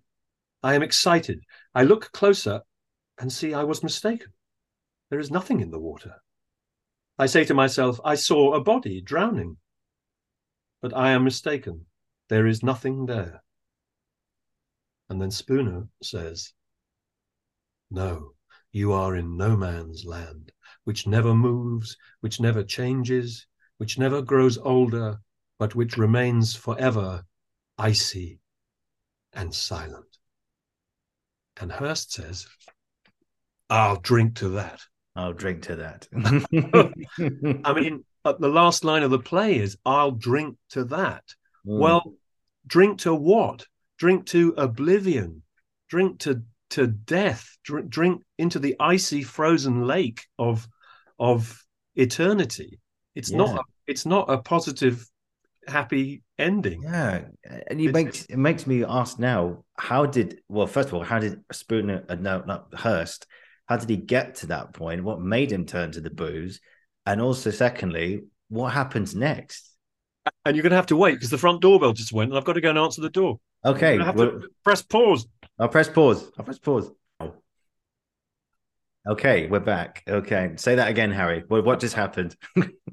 It couldn't. It couldn't have been more more Pinteresque. It, it, it was an ancient, hundred year old man, almost with the face of a mummy, about six foot two, on my doorstep, collecting for meningitis, and he he said, "Have you got a couple of coins? Just a, a couple of coins." I was like, I'm in the middle of the. I, I mean, it's, I can't, I can't. Bye. Yeah, I, I'm afraid so. Uh, Anyway, there you go. Almost as if, almost as if sent from um, somewhere else to, uh, yeah. to, to to titillate our our imaginations. Where were we? Wait, and forever icy and silent. So, what made so Hirst? How did he get there, and what happens next? You know, all these questions. Hmm. And I was, I mean, you. I was going to ask, what is no man's land to you? And you just said it there. You know, it's oblivion, it's death, it's coldness. It's dark. It's it's lonely. It's it's, isolating. You know, it's yes. how does one get to that stage? And yet, the alcohol, as you know, as many medicals have said, it's a it's like a numbing agent. It's a coping mechanism for a lot of people. And I think, mm. how how do you think what what has Hirst? What who is Hirst? What's happened in his life? Do you think, from your own imagination, for Hirst to get to that point? Do you think? Well, uh, I think you know, looking at surfaces, he's done very well. Mm. He's sold a lot of books. Yeah, he's an intelligent he's, guy as well. Uh, highly intelligent, highly refined. I mean, Ralph Richardson comes in in this gorgeous suit with a beautiful handkerchief spilling out. You know, he he looks he looks a million dollars when he comes in in Act Two saying Charles. Mm. you know, uh, so I think we uh, also no one lives in Hampstead unless they've done pretty well, mm. so, especially with a house backing onto the heath. You know, um, and so I think you know we're, we're we're certainly entitled to say that this is someone who's done very very well. He's got two butlers, not one but two butlers, mm. um, fixers who take care of everything, and um, something has gone horribly wrong. You could argue mm. there is no, there are no women. There's nothing tender. There's no there's nothing. Um, there's no children either. There's no children. There's no no mention of well. There's there's you know the, those kind of reveries of of the past mention yeah. things mention lovers and infidelities and so forth. But yeah, essentially, I think we're we're we're looking at an image of somebody who has everything that that on the outside everything that a person could want, but who is um, has been hollowed out on the inside mm. through. Well, then then you then you get into the whole question of what, but you know what what drives what drives addiction, what drives, um, and we could talk about that for for for a year, mm. but um, certainly Spooner responds to Hirst in a in a in a in a spirit of compassion, or so Spooner would like us to believe. You know, mm. let me let me be your secretary. Let me work for you. I could take care of your papers. I could take care of your your diary. Uh, I could keep hangers on at bay. I could, you know what I mean. Spooner, who clearly you know is is not um, exactly at the top of uh, whatever pro- professional tree he sits in. Mm. Uh, uh he, he doesn't exactly dispute the assertion that he's a piss pot collector. Um, you know, in a, in a in a chalk farm pub. Yeah. The, um, land, the, landlord is a friend of mine. a friend of mine. I mean, it, it's interesting to remember that Harold, you know, did a lot of poetry readings in rooms above those pubs. Um, in in the seventies, sixties, and seventies, he, you there know, you he Harold Harold was absolutely in love with the kind of romantic, almost mythical world of you know the poets. Um, and and the, the the the tradition of read poetry readings people who who were committed to writing poetry. I mean this is not a secret but because he he was so generous and supportive of, of many many other poets especially you know in other parts of the world. But um there you know um harold hero worshipped poets dylan mm. thomas um, he went around the the the the the, the all day drinking clubs in Soho, places like Muriel's, these these mythical places where where people just you know in in basements in Soho, and he would go up to the, to these. Um, there was particularly what a famous Scottish poet called W. S. Graham, who Harold hero worshipped. And mm. he hmm. found him, you know, at the age of 18, Harold had memorized this guy's face and went into one of these bars, and, and there was W.S. Graham. And, and Harold went up to him and said, uh, I just want to tell you how much I admire your poetry. And W.S. Graham said, Why don't you piss off? Um, you know, so Harold's writing, when, when he's writing about, about Spooner and the world of Chalk Farm and poetry readings and rooms above pubs and landlords, um, Harold knows what he's talking about because he was part of that world. Mm. He loved that world, and um, you know discussions of poetry and the, a room a room full of writers sharing their imaginations. To Harold, that was a, a, a great brotherhood to to be part of. Um, he he gave a lot of money to to people. In fact, he gave a lot of money to W. S. Graham because Mm. W. S. Graham ended up living in Cornwall, Mm. um, p- penniless, and Harold rescued that that guy from obscurity. He would send him a check almost every month for a thousand pounds, um, so that so that uh, W. S. Graham could go on writing poetry and come to London and do do recitals. Mm. So you know that that's not Harold imagining something. It's some it's Harold reporting from the front about what it's like to be around those people. Spooner is is a kind of um, probably a, a, a, an amalgam of various real people that Harold would have met. Um, so I don't know where I'm where I'm going with that, except that um, like like a lot of things in in Pinter's plays, there is a a, a, a basis in in reality, a lived reality that he that, that his imagination then runs riot with. Mm. It's it's incredible. It's incredible, and uh, I I just try to think what else what else is there about this play because there's so there's so much. There's you know the fact it's set in you know Hampstead Heath and there's commentary of what what that means. You know and you know what's that? Why Hampstead Heath? Why specifically that location and everything? Oh, did you have a theory on that? well, it's very near Chalk Farm. Um, Yeah. it, it, you know, uh, a lot of literary people live in Hampstead. Yeah. Stuff stuff goes on on Hampstead Heath um, that some of those literary people might uh, enjoy and participate in. it's just it, you know. Um,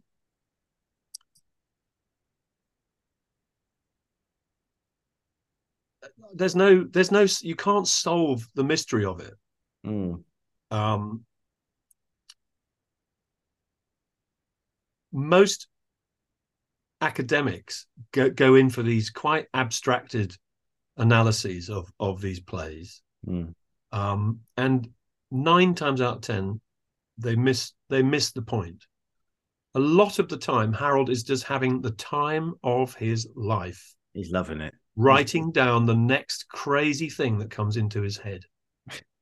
I mean, that that's oversimplifying, but it, and yet it, but but It's I mean, true. Hen- true. Henry told me when when when they were writing the when Harold was writing the birthday party, Mm. you know, and that fantastic interrogation scene when Stanley is being bombarded by by McCann and Goldberg with with this relentless barrage, who Mm. you know, and, and the, the the amazing, hilarious um, combinations of religion, cricket, uh, catering, um, you know, terrible jokes like um, uh, "No society would touch you, not even a building society." I mean, that's a terrible, terrible joke, but Yeah. it gets it finds its way in there Yeah. in amongst things like who watered the wicket at Melbourne. Um, you verminate the sheet of your birth. Uh, you abominate womankind. You know, and Henry told me that ha- he and Harold were just ro- rolling around the floor laughing. yeah. And, and Henry would go, Oh, I've got one. You know, um, Yeah. the blessed Oliver Plunkett. And they would just fall about laughing. And, and Harold would be like, Right, that's going in. That's going in. That's going in. Do you know what I mean? It's like yeah. the the the, the anarchic spirit. I mean, something that, that that just sprung into my mind is Harold and Peter Cook were good mates, and Mm. Peter Cook was the spirit of '60s anarchy, anti-establishment. Um, you know, ripping the piss out of out of people like Harold Macmillan and whatnot. They just were having a laugh at the Mhm. expense of people's expectations of what a playwright should be and you know the critics expectations of Yeah. you know um the sort of thing that, that is befitting the west end stage they, they just thought fuck all that to to, to hell just you know we'll, we'll write what we fucking well want thank you Yes. very much and um, thank? God he did. you won't you will not de- i mean harold's great thing is you will not define me i will Mm. not be defined as the absurdist the Jew, the Jewish playwright. All through the 60s, the Daily Mail called Harold the Jewish playwright. Yeah. I mean, you know, it wound him up, I don't doubt.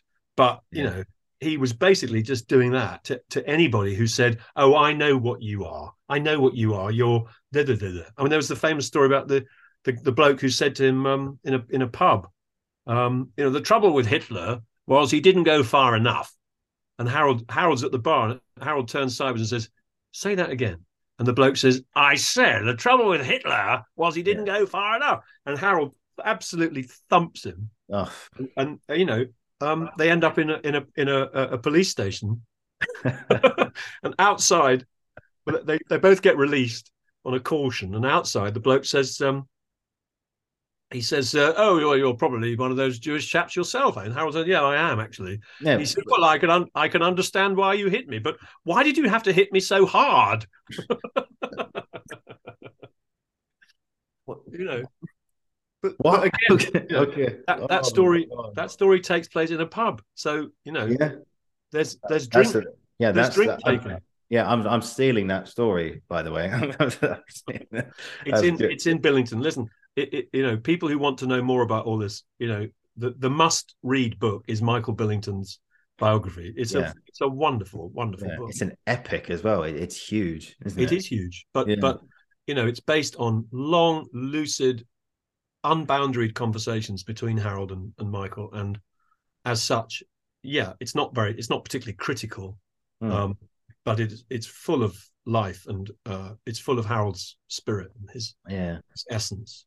I need to read it. I definitely need to read it. But then just just just to finish the whole thing about you know um, celebration set in a, a restaurant where everyone's on the piss.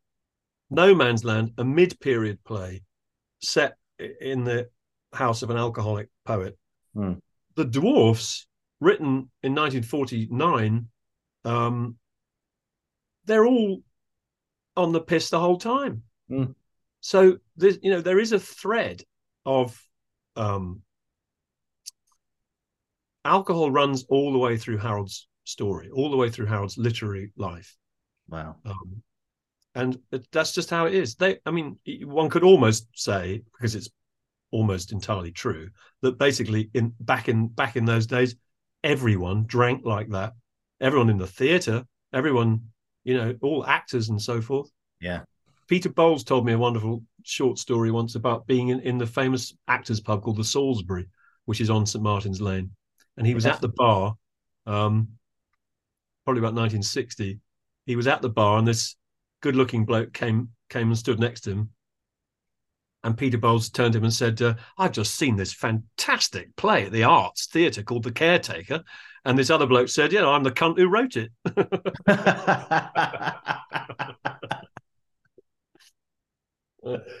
oh my god, that was fantastic. Well, Harry, I could talk to you all day about this. I would, I would love this conversation to keep going, but time will prevent us from doing so. It's, thank you so much for coming back, man. I've absolutely loved it, and there's a spot on you for you again in the future. I still need to see more plays.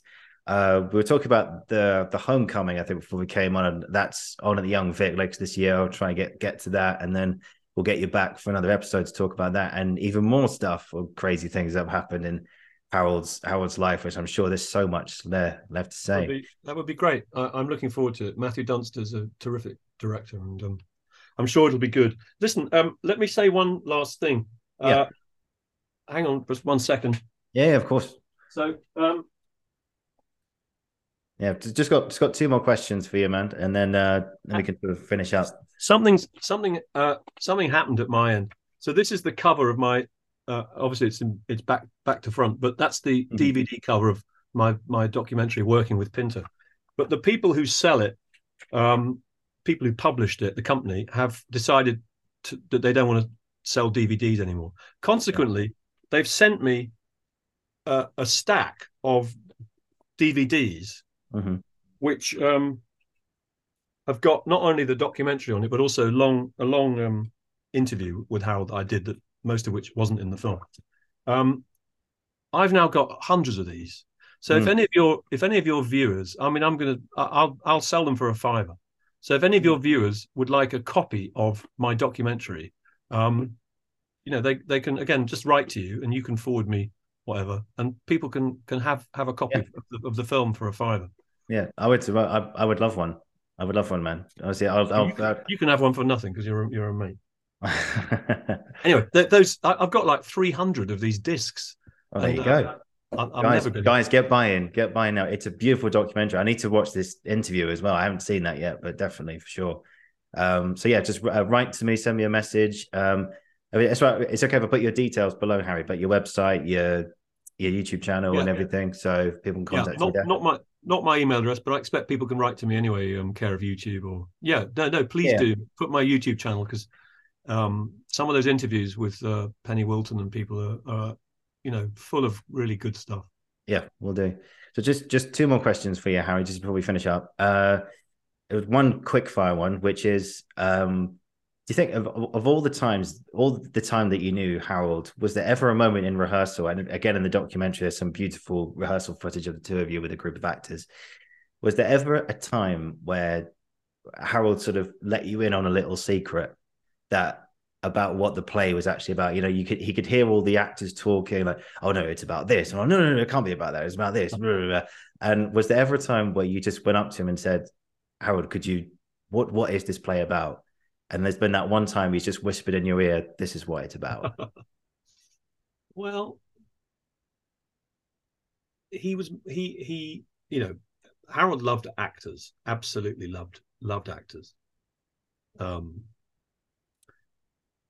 so if there was something that he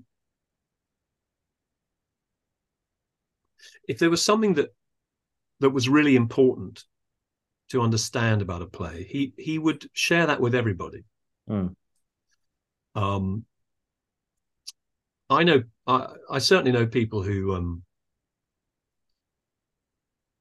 who would write to him and say, "Your play has absolutely exposed something that is really um, important to me and important to the world." And I, uh, you know, Harold would say, "That's it." You know, he would reply and say, "That's it. That's it. You've got it." Hmm. And it, it meant a lot to him that people did kind of basically stop analyzing the shit out of things and just trust their trust their gut. Mm. Um, it, it meant a lot to him that, that people really got what he was trying to trying to do. Mm. But I have to say, Ollie, that, that, that actually, because he understood actors so well, really, I mean, the time that I worked with him on on creating the, the role of Jimmy in Party Time, which is a very strange part. I don't know whether you know people have seen it.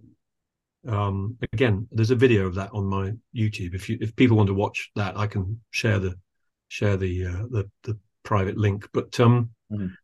you know, creating a new part that Harold had just written. Basically, you know, I, I I said I was 28, 29. I said to Harold, I have no idea how to do this. You've written something. I've I've never done anything comparable to it.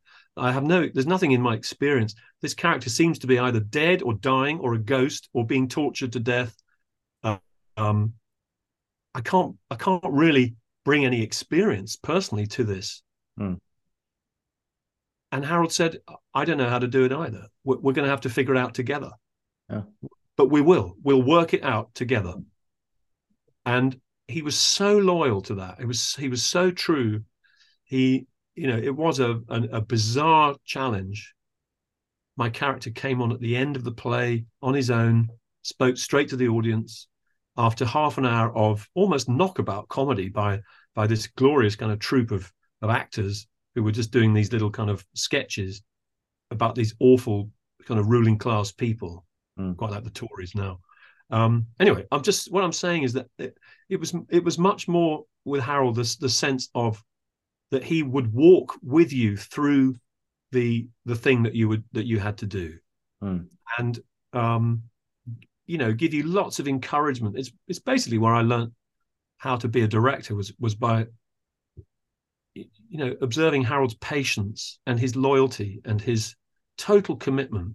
He will get you where you need to go. He doesn't know how. He doesn't know how we're going to do it, but he but there's there's that great trust in the process of the creative process, but also the process of rehearsal.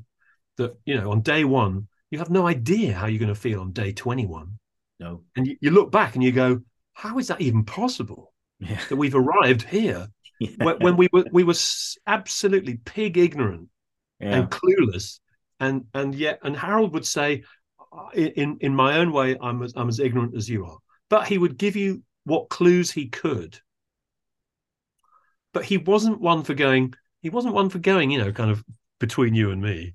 You know, the butler did it. He wasn't. He wasn't. He wasn't that guy. Because if, if if it was important for you to know that, then it was important for everyone to know that. Okay.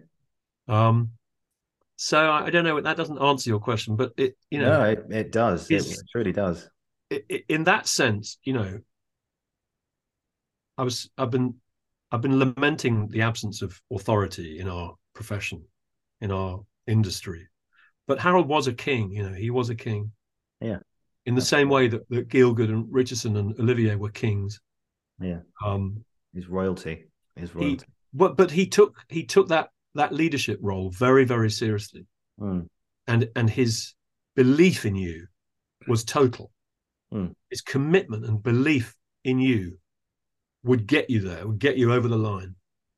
And great patience too. You know, you know, actors need to get it wrong a lot before they start finding the gold. And that's that's given. I don't know any good actor who who doesn't have to flounder in their own, you know, misery before hitting hitting the jackpot. You have to go through that. Harold knew that. He understood that.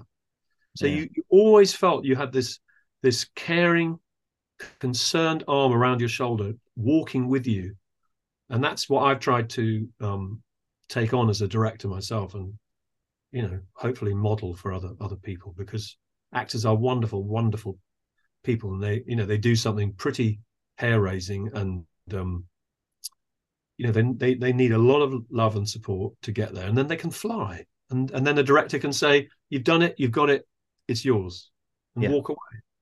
Exactly, fantastic. And just and one final question for you, Harry, today before we just finish is I'm sure there's probably many, many stories that could possibly answer this question. But if you could find if there's one that really stuck with you, then please do tell me every detail. And that question, and that question is what's been an experience in your career or experiences you've had in your career that you'll never ever forget? What uh, in or out of, of Pinterland? It, either or. Could be in Pinterland, could be out of Pinterland. Any, um, anything experience or more than one time that you've had that you'll always, always remember? Well, um, believe it or not, I I uh, played um, Professor Higgins um, about seventy times at the Theatre Royal Drury Lane, and, um, in Trevor Nunn's wonderful production. I was what's called walking cover, which is not the understudy. There is an understudy in the cast, but I was I was prepared, rehearsed, and ready if the if Alex Jennings or Anthony Andrews wanted needed a holiday, or as as happened, Anthony Andrews got very sick, and I had to take over. And um, it's the you know Higgins is is the the best part ever written for a man in a musical. Hmm the dialogue is by Bernard Shaw, and there are it has like five or six numbers. Yeah. And you know, I am a musical theatre person. I, I, have done a lot of that over the years, and um, but also it was one of those magical things where the the character Higgins's questionable character, you know, the the the the overbearing teacher, the um the the the, the Pygmalion part of him that wants to have a relationship with a perfect female that he wants to shape and mold and and make to his design. You know, there's bits of that in me as a man, mm. and um, so it was one of those magical things that you know it was a, a, a part that I found I could play pretty not easily, but it was a good fit. Mm. I mean, Alex Jennings was off the charts good. He was wonderful, but when I played Higgins, the audience didn't mind that Alex wasn't on they, they, let me know, and the and the orchestra let me know too, because I I would do it about fifteen minutes quicker than Alex, and that meant the the band could get to the pub sooner. So they would uh, when I took my curtain call, the, the, the band were always like, "All right, Harry," because uh, let's go get drunk. we're going to get an extra extra pint in. So that's one my my experience, and and also acting opposite Joanna Riding. If she's ever listening, Joanna Riding I, I adore you. And um, she was off the charts. It was the greatest experience I ever had in a musical. Mm. Great, great company. And although Trevor Nunn never even knew my name, Um, it was a truly, truly great production. The other thing that, that comes to mind is is after the first performance of the Dumbwaiter at Trafalgar Studios, Hmm. and Harold stayed in his seat with his wife, and um, the audience left, and me and Lee Evans and Jason Isaacs uh, and my wife. Well, certainly. No, what, funny enough, uh, what happened was this: Jason and Lee were very slow coming out of the dressing rooms, Hmm. and Harold Harold Sonia Friedman suddenly said, "I'm going to go and get them." She lost her patience. She's like, "I'm going to go and get." Harold was like, "Where are the bloody actors?" And uh, Sonia said, "I'll go and get them." And the minute she'd gone, Harold suddenly, in front of me and my wife and Antonia and a few others, Harold suddenly said, "I just want you to know that this is the greatest production of this play, the most fully realized production of this play I have ever seen, and I have no notes." And you know, I, I was just kind of Wow. My wife started crying and I, I was went into kind of shock because it was just so generous and, and whatnot. And and then Sonia reappeared with the actors Yeah. and um somebody obviously tipped her off because she came, she whispered in my ear, Have I missed something? At which point Harold kind of saw her do that. So now we were all there, yeah. Lee and and um, Jason and Sonia. And Harold said, uh, Sonia, I think you may have been missing in action when I just said a few words about this production. So I'm going to say it again. And then he repeated every word of what he'd said. He, re- he said it all again. And then Oh, as Sonia wow. started crying, and Lee and Jason were like, "Oh my god, oh my god!" And Wow. it was a it was an astonishing and wonderful, wonderful moment. So if you ask me, if you ask me things that from a from a forty year career that stick in my mind, those those two things spring to mind. I could have said a few others as well, but you know, it's it's it's when it's when you feel Mm. your body the appreciation of the audience, the playwright, your own body says you've done well, mate. You know, you you you Yeah. you, you you can let go because you've whatever was asked of you, you've you've done it. And um and, and then to share to share that feeling with other people is just just glorious, isn't it? Yeah. Glorious. and with the man himself as well, with Harold. I mean, I said this to you last time, which is the fact that you've not only worked with him, but you knew him as a friend for so many years, and that's one thing I'm incredibly jealous of in yourself. And I just wish I could have had a, just one hour with the man, but you had a, you know, Well, many years, and that is why I'm that is why I made the documentary was was Yeah. to to try and find a way to share with other people the incredible privilege that I that I had and and Yeah. it was you know um part of my my fate the mysterious thing that we call fate of my life was to meet Harold only a year or two after seeing No Man's Land as a 16 year old I met Harold um through cricket and through through being a cricketer because Harold has a cricket club. He was chairman of the club when I was 18, and I'm chairman now. So I'm now doing what Harold did for Gaieties Cricket Club. Um, and um, it, it was the most knowing Harold and becoming not just colleagues with him, but also, you know, there was a deep, deep bond of love and trust um, and loyalty between us. He essentially adopted me as his as his son. He told some of his closest friends that he regarded me as, as his son.